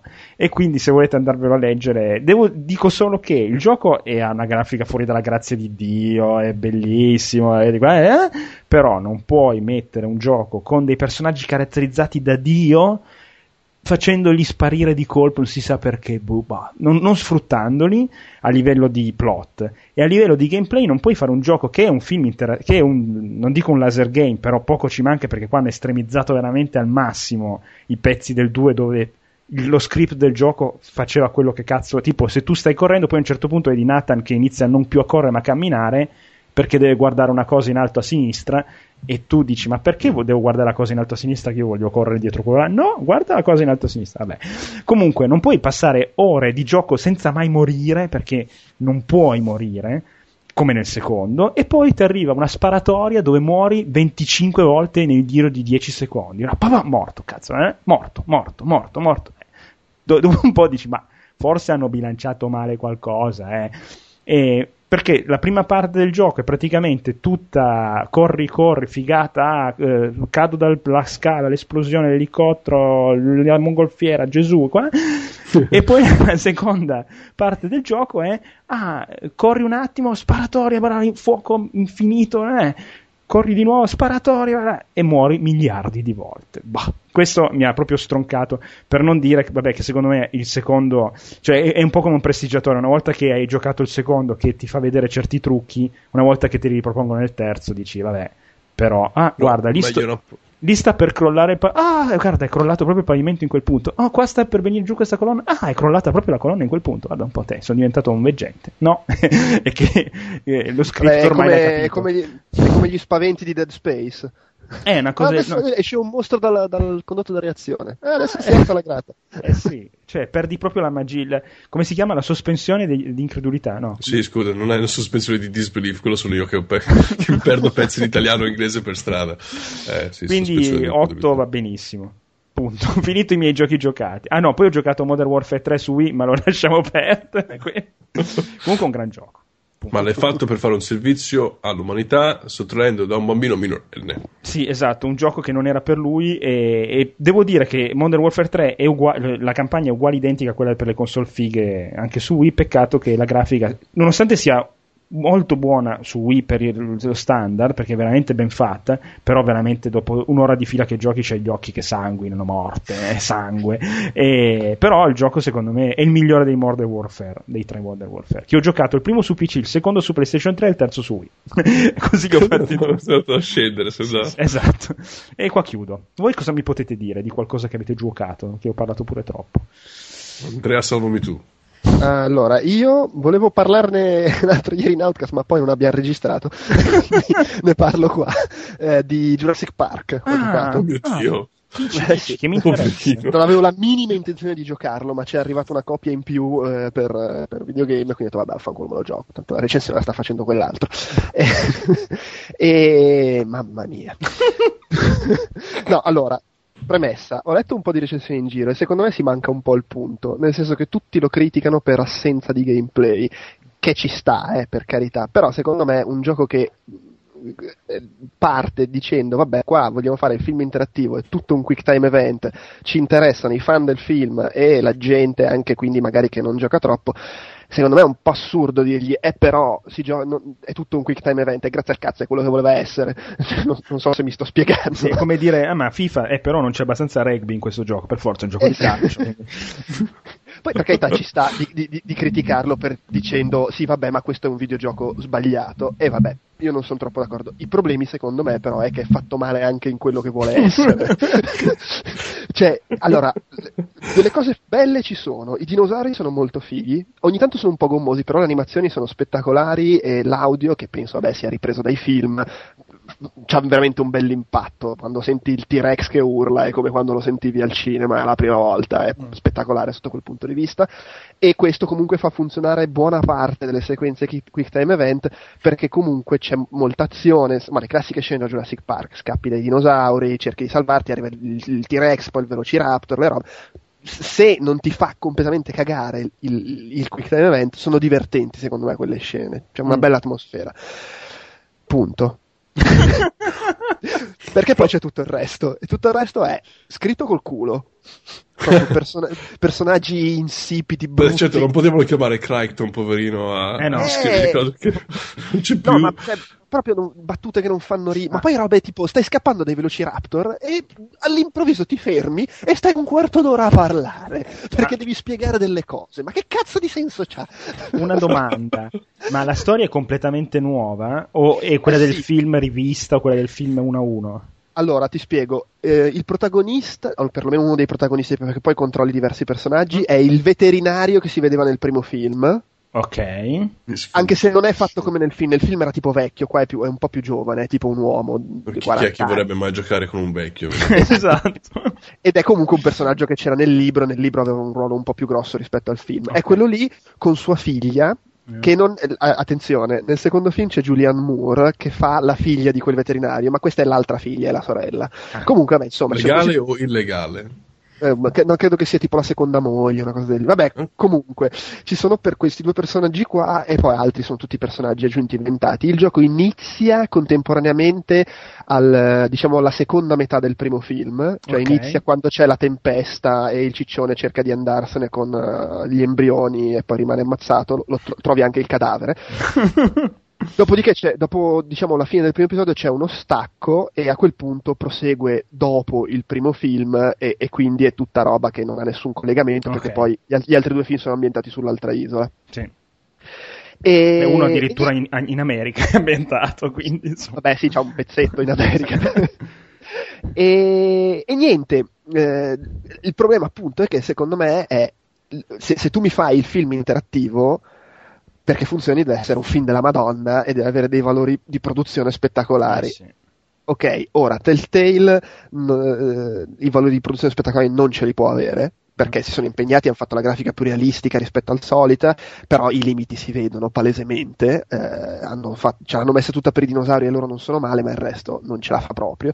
E poi, ripeto, è scritto col culo, non si può veramente stargli dietro alla storia che è insopportabile, i dialoghi. In più ci sono anche due o tre sequenze pseudo-adventure che sono tremende, perché sono tipo, ci sono degli enigmi due o tre che sono cioè, è palese quello che devi fare, è solo palloso, tipo ah, adesso devo far ruotare queste tre casse e ci metti un quarto d'ora a far ruotare Madonna, le casse esatto. per farle una casa.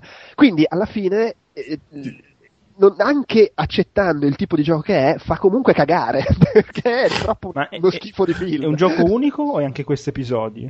La, la, hanno pubblicato tutti assieme i quattro episodi, probabilmente perché erano in ritardo, non lo so, ah. e per cui è come tipo Alan Wake, cioè sono quattro episodi, sì, sì, sì, sono tutti assieme. E, e, quindi, boh, nel senso, c'è dei momenti in cui. So, allora, il primo episodio, perché è quasi tutto d'azione, e in generale anche nel T3 ci sono dei momenti in cui mi sono divertito molto, e secondo me fosse stato tutto così, per quanto criticabile come operazione, ci poteva stare. Il problema è che ha dei tempi morti allucinanti, la storia è quello che è, anche per essere Jurassic Park, che Jurassic Park voglio dire è trovami un pretesto per farmi scappare dai dinosauri. e insomma, è veramente triste. Tra l'altro, secondo me, cioè, mentre a Ritorno al futuro, che sono dei film che io ho amato, ma ho la passione fino a un certo punto, do il beneficio del dubbio che magari se sei fan sfegatato ti ci diverti, io qua sono fan sfegatato. cioè, amo i tre film, adoro i dinosauri, io vedo i dinosauri, ritorno bambino, per me, cioè, io tipo, mi piange il cuore al pensiero che Dino Crisis non abbia avuto il successo di Resident Evil e sia morto in disgrazia. Io vorrei Lost Planet 3 col pianeta dei dinosauri, cioè questa è la mia situazione, eppure... Scrivi a Capcom. Eh, ma io, cioè, io ero sicuro, cioè, tipo, ok, Dino Crisis c'è morto, ma cazzo Lost Planet si presta troppo, facciamo il pianeta dei dinosauri e invece niente. Vabbè, e comunque insomma non lo consiglio, anche perché sono 30 euro eh, Jurassic Park, cioè, 30 euro, sta roba secondo me non se li merita, magari se lo scontrano lo mettono a 15, ci può anche stare se sei appassionato. Ma. Però boh, proprio cioè, devi, devi attendere una, una seconda venuta cinematografica. Magari eh, fra qualche sì, anno le eh, rispolverano, rispolverano belli adattamenti fatti in passato, no? Beh, se il rischio di ritrovarsi un Jurassic Park 4 come Indiana Jones 4 siamo freschi. Meglio se lo lasciamo. io preferisco un Jurassic Park 4 come Indiana Jones 4 che il Jurassic Park di Telltale. Madonna, mamma mia. Cioè, eh. eh, però in effetti se vogliamo è simile, perché secondo me l'Indiana Jones 4 aveva l'inizio che era molto figo e poi andava un po' in vacca, e qua l'inizio del gioco alla fine quasi ci stava dentro e poi va in vacca. Eh, eh, sì, andava in vacca parecchio, però anche lì.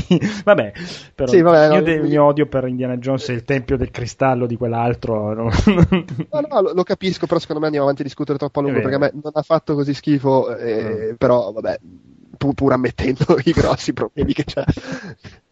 E invece, mh, quindi ho capito, quindi un bel 5 e mezzo, anzi 3 stelle, 2 stelle per dirla Due stelle, la- alla me videogame.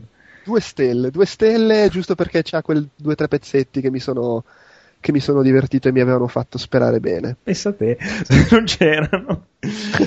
Invece tu Paolo ormai hai smesso di giocare e stai... Mm, ho provato qualche giorno fa uh, Bioshock 2, giusto per essere, stare sulla cresta dell'onda delle ultime uscite, e però dovo- ho smesso dopo una o due orette, e non tanto perché fosse terribile sia, però mm, mi sono reso conto che alcuni giochi non hanno bisogno di un, di un seguito, Uh, tra cui ci metto un Dead Space e forse anche un Uncharted. Sono giochi che il primo, o anche fo- fino a che non mi avevi, non mi avevi detto appunto che Arkham City fosse così bello, ci avrei messo anche Batman um, Arkham Asylum. Non lo so, sono, sono giochi che ehm, sono so- così soddisfatto dalla prima esperienza che non, non, ho, non, non sento grossi motivi di rivisitare.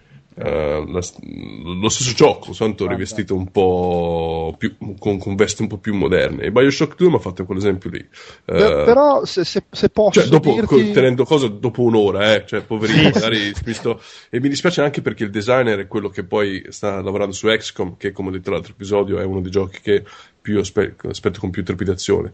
Eh, però, onestamente, a me quella prima ora che eh, in ogni manuale di buon designer dov- dovrebbe essere scritto a caratteri orbitali, afferra per la gola il giocatore e non mollarlo, a me non l'ha fatto questo questo effetto. Poi magari mi sto perdendo una pietra miliare della, eh, Eh, dei no, no, assolutamente. Però guarda, vabbè, a parte che cioè, secondo me hai 50.000 giochi più interessanti che puoi giocare, però se, se, se c'hai una mezza voglia, secondo me si merita un po' di fiducia perché sono assolutamente d'accordo anch'io, a parte il déjà vu, ma poi tipo sì, vabbè, ma, che- ma chi se ne frega di, di, di- di sta roba di nuovo, eh?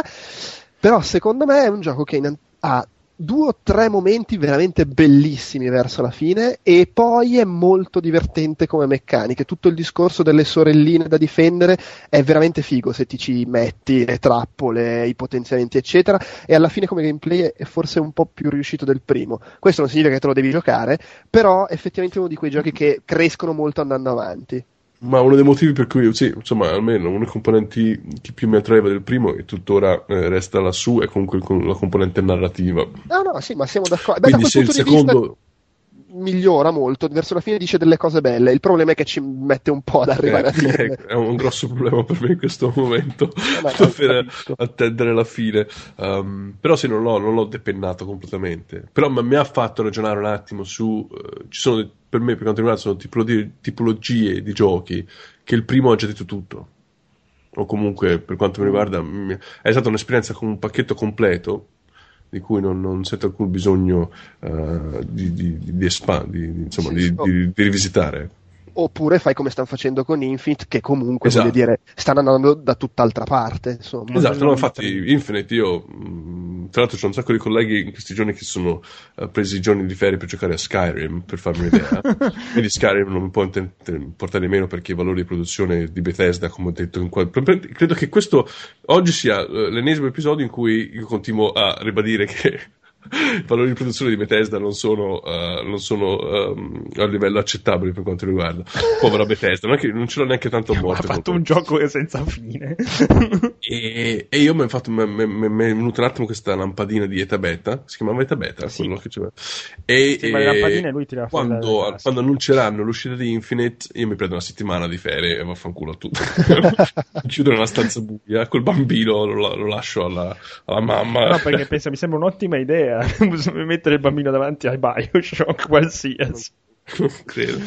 Uh, Eh, dirvi, Comunque no, io, io- co- condivido tantissimo, ma io ce l'ho proprio in generale, se non è neanche una questione di alcuni giochi. Io, a parte qualche caso specifico perché ho la passione per la serie, penso a Resident Evil, oppure ai giochi perché magari lo gioco in co-op o perché è per lavoro, però in un sacco di casi per me è veramente difficile che mi venga voglia di giocare il secondo episodio, figuriamoci il terzo o il quarto, ma semplicemente perché sì, vabbè, mi è piaciuto un sacco il primo, mi, mi interessa sicuramente giocarne un altro, però ci sono altri 50.000 episodi numero uno che fanno una cosa diversa e quindi mi attirano di più.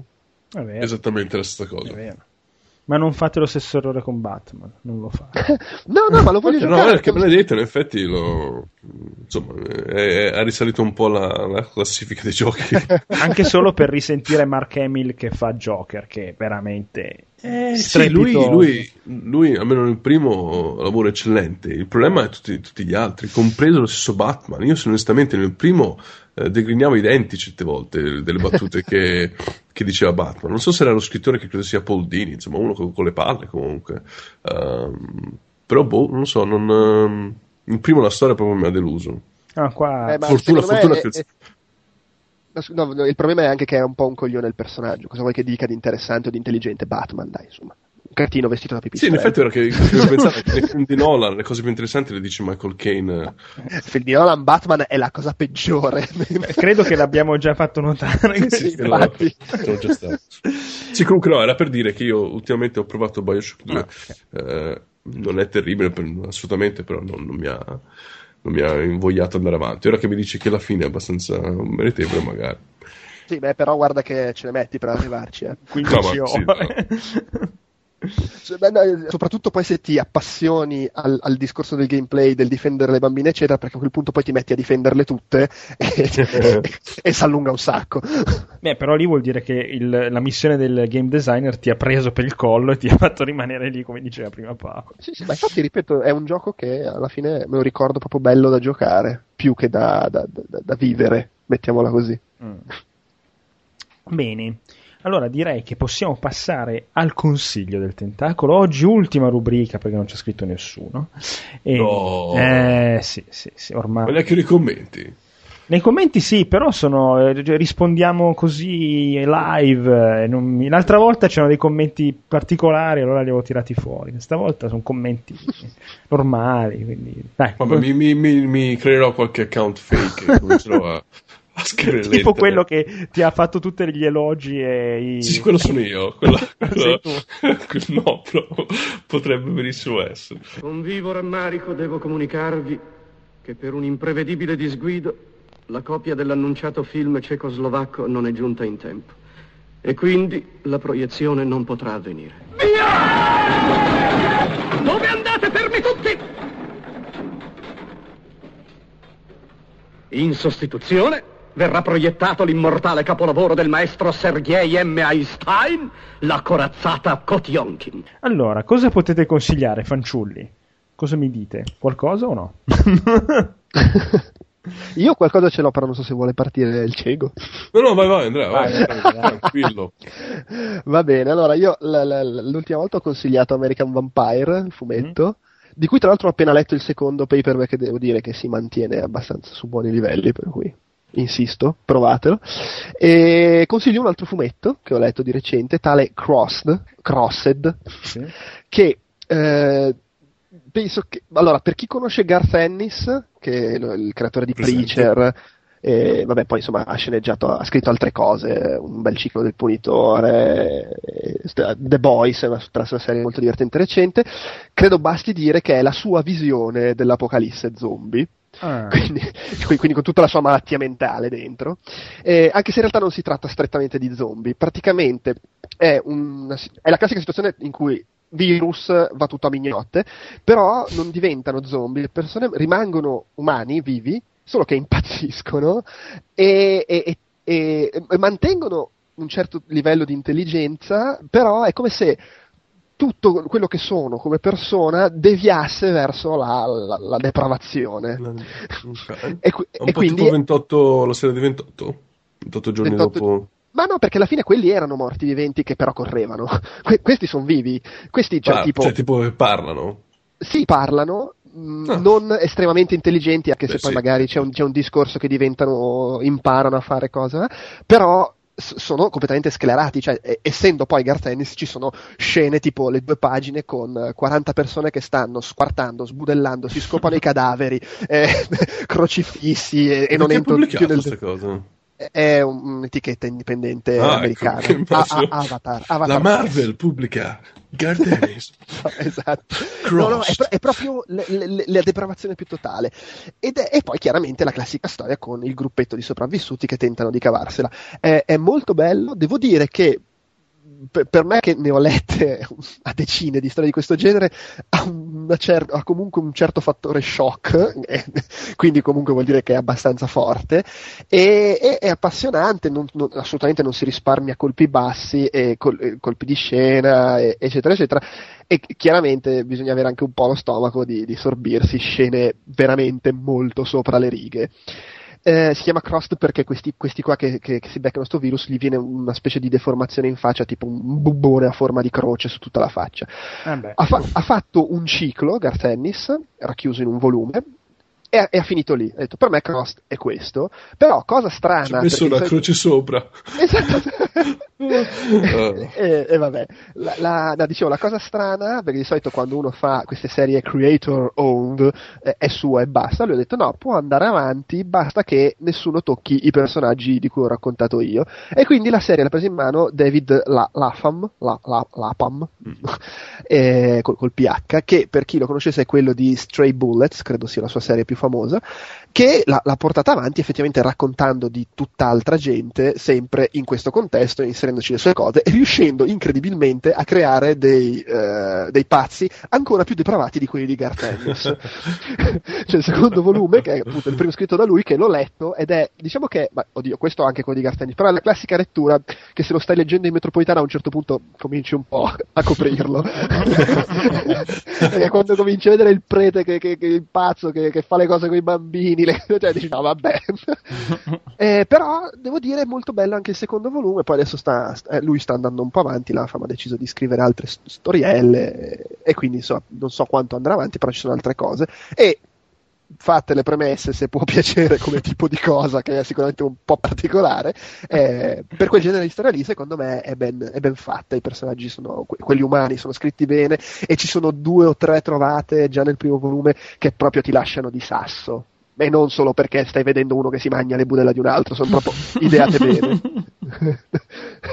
C'è tutta una parte con la... Ma, vabbè, non, non, non, faccio spoiler, però veramente sono delle cose molto, molto belle, se piace quel tipo di storie. Molto belle, soprattutto. Molto belle. Educative, oserei dire. Non è proprio il fumetto che relega- regalerei al nipotino, ecco, questo. Esatto, quando invece di riportargli dietro Modern Warfare 3, Davide, gli, gli, gli, gli doi la coppia di Crossed.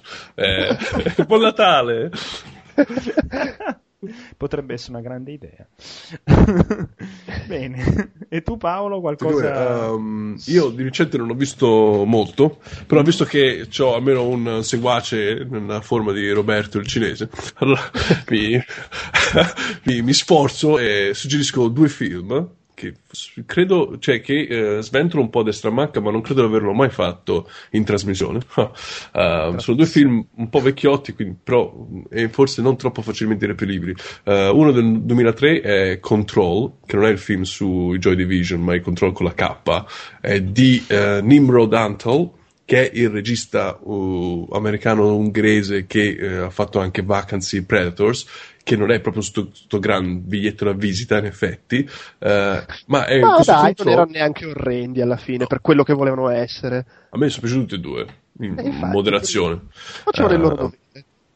e, e, Control è un film ambientato in Ungheria, a Budapest, eh, nella metropolitana, è tutto sotto, ambientato sotto la metropol- metropolitana di Budapest e segue un gruppo di controllori di biglietti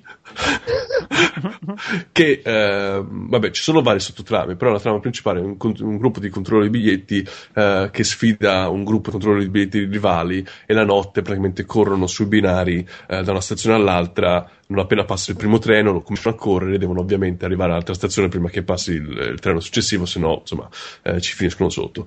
Um, film tra l'altro che credo si almeno in Ungheria si apriva appunto con un avviso del direttore della metropolitana vero e proprio di Budapest che diceva no non succedono queste cose davvero non vi preoccupate.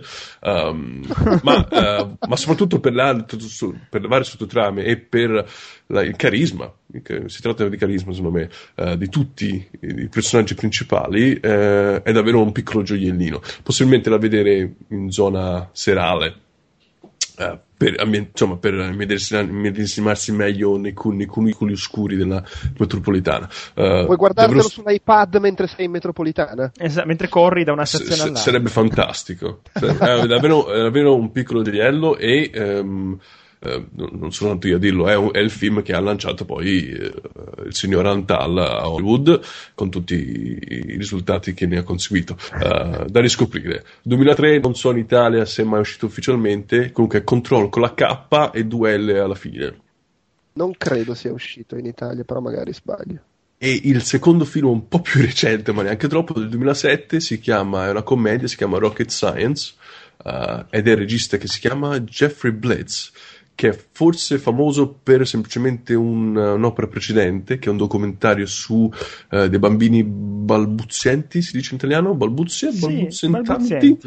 Balbuzienti, uh, balbuzianti uh, sta, che hanno la stammer, tipo il, il, il discorso del re. Uh, però si chiamava Spellbound, uh, che era un, pseudo documentario. Uh, questo invece è proprio un film vero e proprio, si chiama Rocket Science ed è parla, um, sono le gesta, le misavent- disavventure, misavventure, ma ragazzi, io davvero i corsi d'Agostini per l'italiano ho bisogno. Le disavventure. Ti mando gli MP3. Grazie. Le disavventure di questo ragazzo che appunto soffre di balbuzie. Um, e eh, eh, appunto frequenta una, una, scuola americana in cui eh, il club a cui lui eh, finisce per far parte è quello dei, non credo esista in Europa, comunque credo è quello dei dibattiti in cui le, i, i, i, studenti si scontrano verbalmente eh, probabilmente sui, su argomenti di politica o comunque argomenti del, della scuola stessa e devono vincere i dibattiti. In questo film fanno sembrare che per vincere il dibattito uno deve parlare più velocemente possibile. Quindi ovviamente il bambino che, il protagonista che uh, soffre di balbuzie, non è proprio il, il candidato ideale, però c'è questa ragazza che ovviamente è il suo love interest della, della situazione che uh, è convintissima uh, che eh, il candidato migliore per, queste, per questi dibattiti sia appunto uno che soffre uh, di balbuzie e la ragazza in questione che credo sia l'unica, l'unica attore, attrice, scusate, abbastanza famosa è la Anna Kendrick che credo abbiate visto anche in Up in the Air con George Clooney. Sì, sì è anche la sorella di Scott Pilgrim. È vero, ah. esatto, sì, lei. Uh, film. Tra, tra l'altro, scritto... sto guardando le, le, foto su Internet Database e cioè è, è, solo quattro anni fa, ma sembra tipo che abbia dieci anni di meno. Lei sì, è, sì anche nel film, è, beh, insomma, Joe, cioè, fa, non, non, non, sfigura all'interno di un ambiente high school americano. Insomma, uh, film ve l'ho venduto alla cazzo di cane, scusate, uh, ma. Um, e um, un film, vabbè, un, un, film bello per le situazioni che crea e uh, soprattutto per la sua non, uh, ora, a parte il termine forbito, hollywoodianità. Scusate il tecnicismo, um, nella situazione, non, uh, senza spoilerare, ma non va assolutamente post, nei posti in cui uno si aspetta che un film tipo di rite of passage possa andare, assolutamente no. Uh, ed è, è, è, forse è nella mia top te, ever changing top 10 dei film più belli di sempre. Oh, madonna. Addirittura. Beh, ovviamente è la top 10 che cambia ogni mese. Ah, okay. secondo, secondo, me cambia ogni due giorni. no, comunque da, da, davvero interessante. E anche qui un gruppo di personaggi, tutti o sopra le righe, però davvero, davvero interessanti. Eh, scusa, no. volevo co- correggere una cosa che ho detto prima. Control in realtà è uscito in Italia nel 2005, due anni dopo, per cui magari c'è anche qualche possibilità di trovarlo in italiano. Ecco, Rocket Science non credo proprio. No, no, Rocket Science no, non è uscito. Ma sì, eh, non è proprio un, è un, un, film un po' di nicchia, diciamo, un po' indie quasi. Però davvero, davvero uh, interessante e a tratti intelligente. Oh. Solo a tratti, però. Che non è poco. No, a, tra- a tratti, perché comunque è una commedia di stampo americano, una commedia comunque ambientata in una high school con alcuni personaggi sono chiaramente degli stereotipi, però ce ne sono alcuni che invece vanno sopra le righe e soprattutto la direzione del film vi stupisce, probabilmente anche negativamente, per motivi che non sto a discutere in caso se lo vedete, uh, però comunque è una direzione particolare. Ecco. Mm.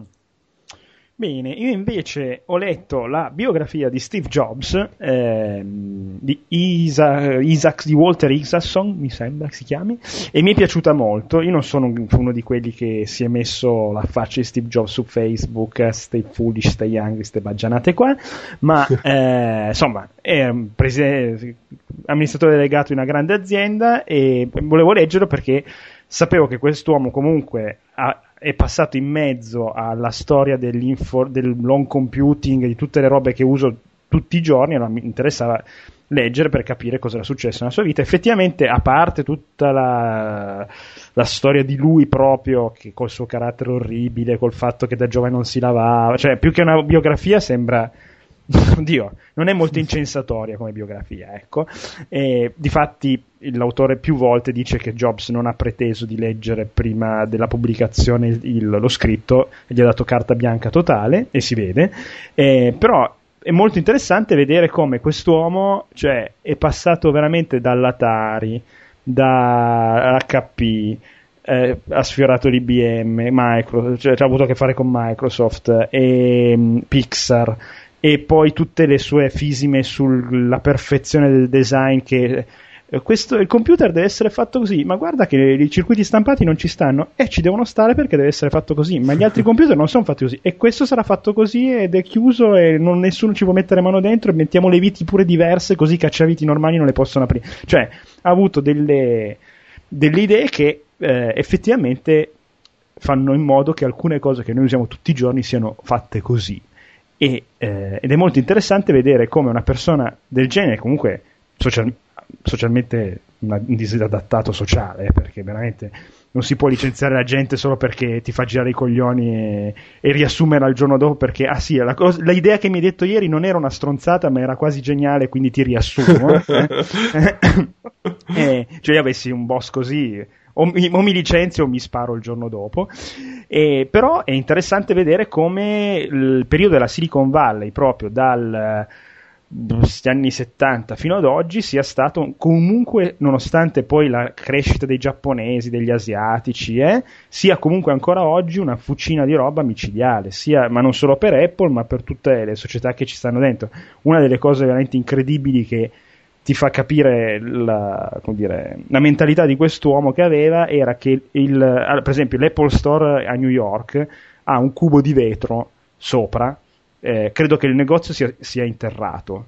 E questo cubo di vetro eh, il, il, vetro per poter avere dei lastroni così grossi lo stesso Steve Jobs ha cercato la compagnia che poteva eh, fare dei vetri così grossi e così resistenti per avere, super, per avere quel colpo d'occhio lì perché eh, ed è la stessa cosa che ha fatto con l'iPhone, con il primo Macintosh, con eh, i MacBook eh, tutti unibody di alluminio, insomma. È, effetti... è, la vena tibetana che si nascondeva in lui. No, no, ma è, era incredibile la, la, focalizzazione su una cosa che doveva essere così e, e, se non era così, tanto prima o poi diventava così poche cose, hanno, almeno seguendo la biografia, gli hanno fatto cambiare idea su poche cose. Una, che meno male per Apple, che gli hanno fatto cambiare idea, è che per lui eh, le applicazioni fatte da terzi per l'iPhone erano una stronzata, cioè non, non dovevano esserci perché poi inficiavano la purezza del, del device e quindi meno male che gli hanno fatto cambiare idea perché così Apple ha fatto centinaia di gigamiliardi. E, ehm, e poi meno, anche... ma, meno, male che Apple ha fatto centinaia di no, miliardi per... perché sennò stavamo tutti molto peggio. No, ho detto per Apple, meno male per Apple. Perché, insomma.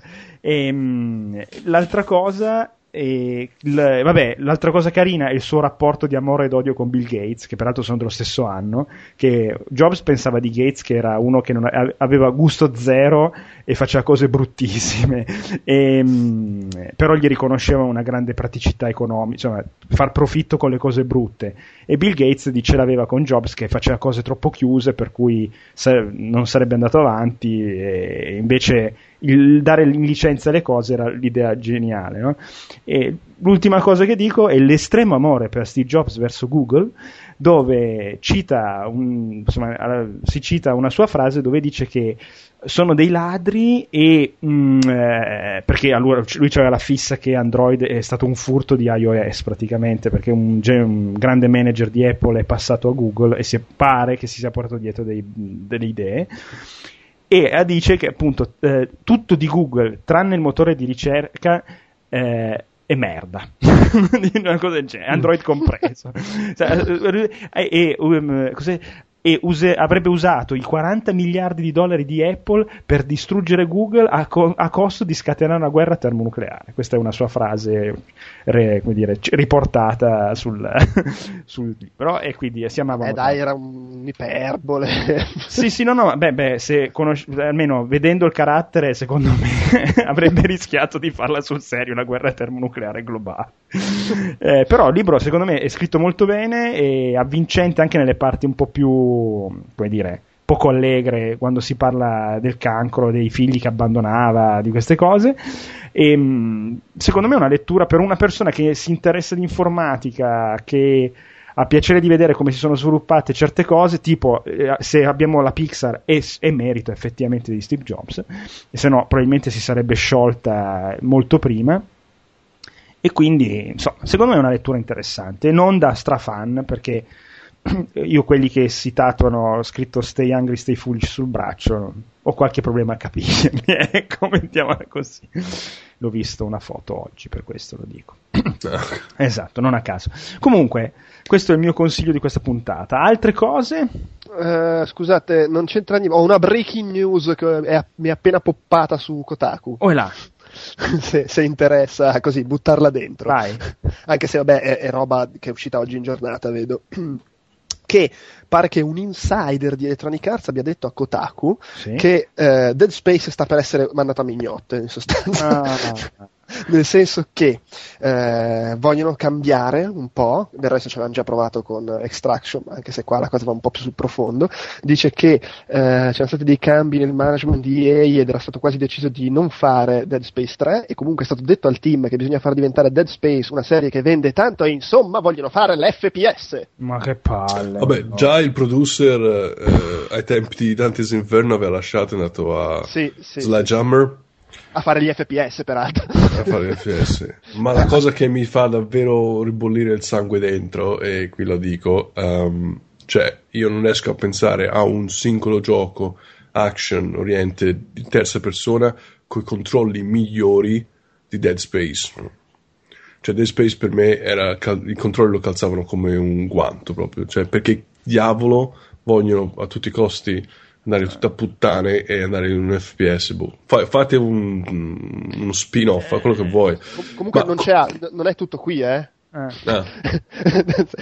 allora, allora, a parte il fatto che nulla di tutto questo è confermato, sono le solite cose che Tizio mi ha detto che forse, sì, ma chi lo sa.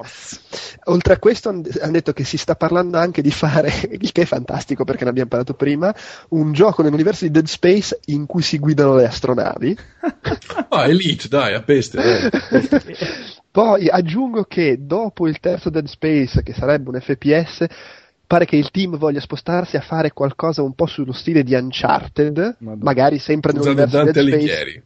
Eh, no, sempre, sempre, in Dead Space pare, però più sullo stile di Uncharted più cinematografico. Eh? E ultima cosa, sempre pare che questi rumors, Dead Space 3 eh, sarà, prevederà la co-op e sarà ambientato su un pianeta ghiacciato. Fanno Lost Planet. Lost Dead Play, Space Planet con i dinosauri. Magari ti mettono i dinosauri. Io ribadisco che ho giocato il primo, non sento alcun bisogno di alcun seguito. Comunque, se posso... anche se mi è piaciuto molto eh, Dead Space 2, devo dire. Però, tra, tra l'altro, fa anche delle belle cose a livello di narrazione. Vabbè, ma adesso non entriamoci. Basta non eh... dire queste cose che poi le aggiungo alle liste. aggiungi, aggiungi. Comunque... Tra l'altro, il, il, DLC è bellissimo. è come infila ha, il, ha, un fi- ha un finale che proprio cioè, ti lascia. Io vabbè, ti odio in questo momento. eh, vabbè, comunque, queste, non c'è nulla di, di confermato, eh. ufficialmente neanche Dead Space 3 è confermato lo stiano facendo, poi sappiamo come funzionano queste cose, però io cioè, lo dico. C'è un'altra notizia di, dell'ultima ora che l'avevo letta giusto prima che cominciassimo a registrare. Il nostro buon caro Ueda ha dato il ben servito a Sony. sì, in realtà da quello che leggevo è un po' sensazionalista, cioè in realtà non è che proprio ha mollato, ma Boh, la... boh, sì, comunque quanto pare adesso, è, è, è uscito la, Guardian. Sì, della Guardian. Eh, non lo fanno più. No, no, no, no eh, lo fanno, ma eh. diceva, poi bisogna approfondire magari mezzo rumore anche quello. Eh, diceva sì che comunque ha lasciato il team e ehm, Cioè, continuerà a seguire il progetto da freelancer, cose del genere. Eh, eh sì, una cosa del genere, sì. Bah, e che il fatto che appunto lui molla il team è uno dei motivi per cui continua a tardare il gioco. Ma che roba strana. Ma io ho una lista, eh, grazie anche a te Andrea, una lista di, di molti più giochi alla fine, da, da, quando abbiamo cominciato questa trasmissione, non ho tutta questa visione di Last Guardian nei prossimi tre anni della mia vita. Questo è vero, però vabbè, peccato, peccato, anche un altro che bisticcia con i suoi capi. Eh, finirà a fare i giochi per Bene. Facebook. Esatto, un FPS per Facebook, un FPS ambientato nel mondo di, di, di, di Shadow of the Colossus su Facebook. su Facebook. Ogni volta che incontri un colosso, allora, se spendi 10 euro lo puoi ammazzare più facilmente. E il colosso avrà delle pustole gialle da dover per forza uh, esatto. a, cui, a cui dover sparare. Sì, sì. Bene, con queste immagini, soprattutto delle pustole gialle, possiamo mm, chiudere questa puntata e io ringrazio Andrea e Paolo come sempre. Figurati. E niente, poi ecco, se riusciamo, a me piacerebbe fare una puntata dopo i Video Game Award dove faranno vedere anche, anche forse qualcosa su Alan Wake 2, forse Alan Wake qualcos'altro. Ecco, hanno già fatto vedere de- delle immagini, eh? Sì, ma io voglio vedere il trailer, voglio capire che gioco è, voglio capire cos'è. E poi ci sarà il, il, trailer del nuovo gioco di, di BioWare che dicono tutti che sarà Command Conquer.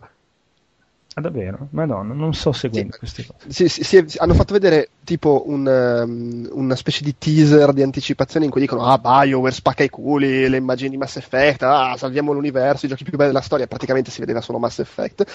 E, Anche perché Dragon Age ora, cioè che esatto. insomma un potere e, e, alla fine si vede tipo un secondo di questa strada di città con i carri armati che si sparano e mh, era comunque una voce che girava già da un pochino prima che pare che abbiano preso in mano il, il franchise. Eh. Ce l'aveva prima, sempre Electronic Arts, sì, ma come developers chi erano?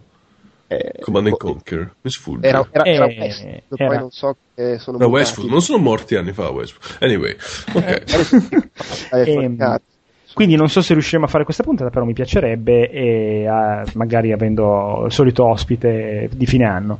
E, um, volevo dire una cosa adesso che hai citato. Ah, cazzo. Ah no, Mass Effect 3 alla Games Week ho visto un pezzo giocato e mi sembrava Uncharted. Volevo solo dire questo. uguale, eh, con gli script uguali, molto bello, però uguale.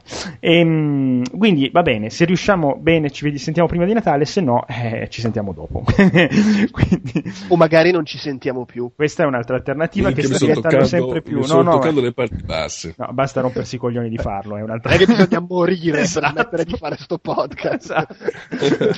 Guarda, basta che inizi sbrasi il computer e non lo facciamo più. Quindi, va bene. E, ehm, io ringrazio tutti e ci sentiamo alla prossima. Un salutone. Ciao ciao ciao ciao. Ciao. Buonanotte.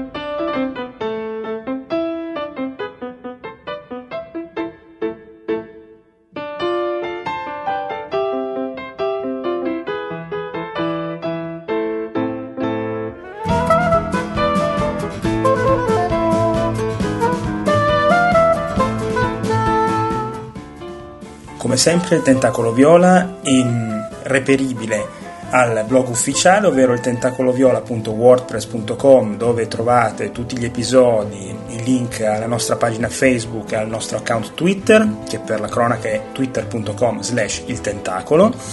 E mm, ovviamente ci trovate su iTunes, basta cercare il tentacolo viola e eh, ci potete scrivere a mm, il tentacoloviola.gmail.com eh, vi ricordo che appunto da dicembre in poi i primi, episodi, i primi otto episodi non saranno, forse non saranno più reperibili, ma li riuploaderò appena riesco. Vi ricordo anche che eh, il numero 10 di Players sta per essere pubblicato o quando sentirete queste parole magari sarà già pubblicato e lo potete trovare a www.playersmagazine.it. Vi ricordo inoltre, eh, ultima cosa, che eh, da questo mese eh, mi potete anche trovare eh, sul blog www.singleplayercoop.com. Eh, io vi ringrazio tutti, spero di riuscire, speriamo di riuscire a fare un episodio come di consueto pre-natalizio e comunque a presto, un salutone. Ciao ciao!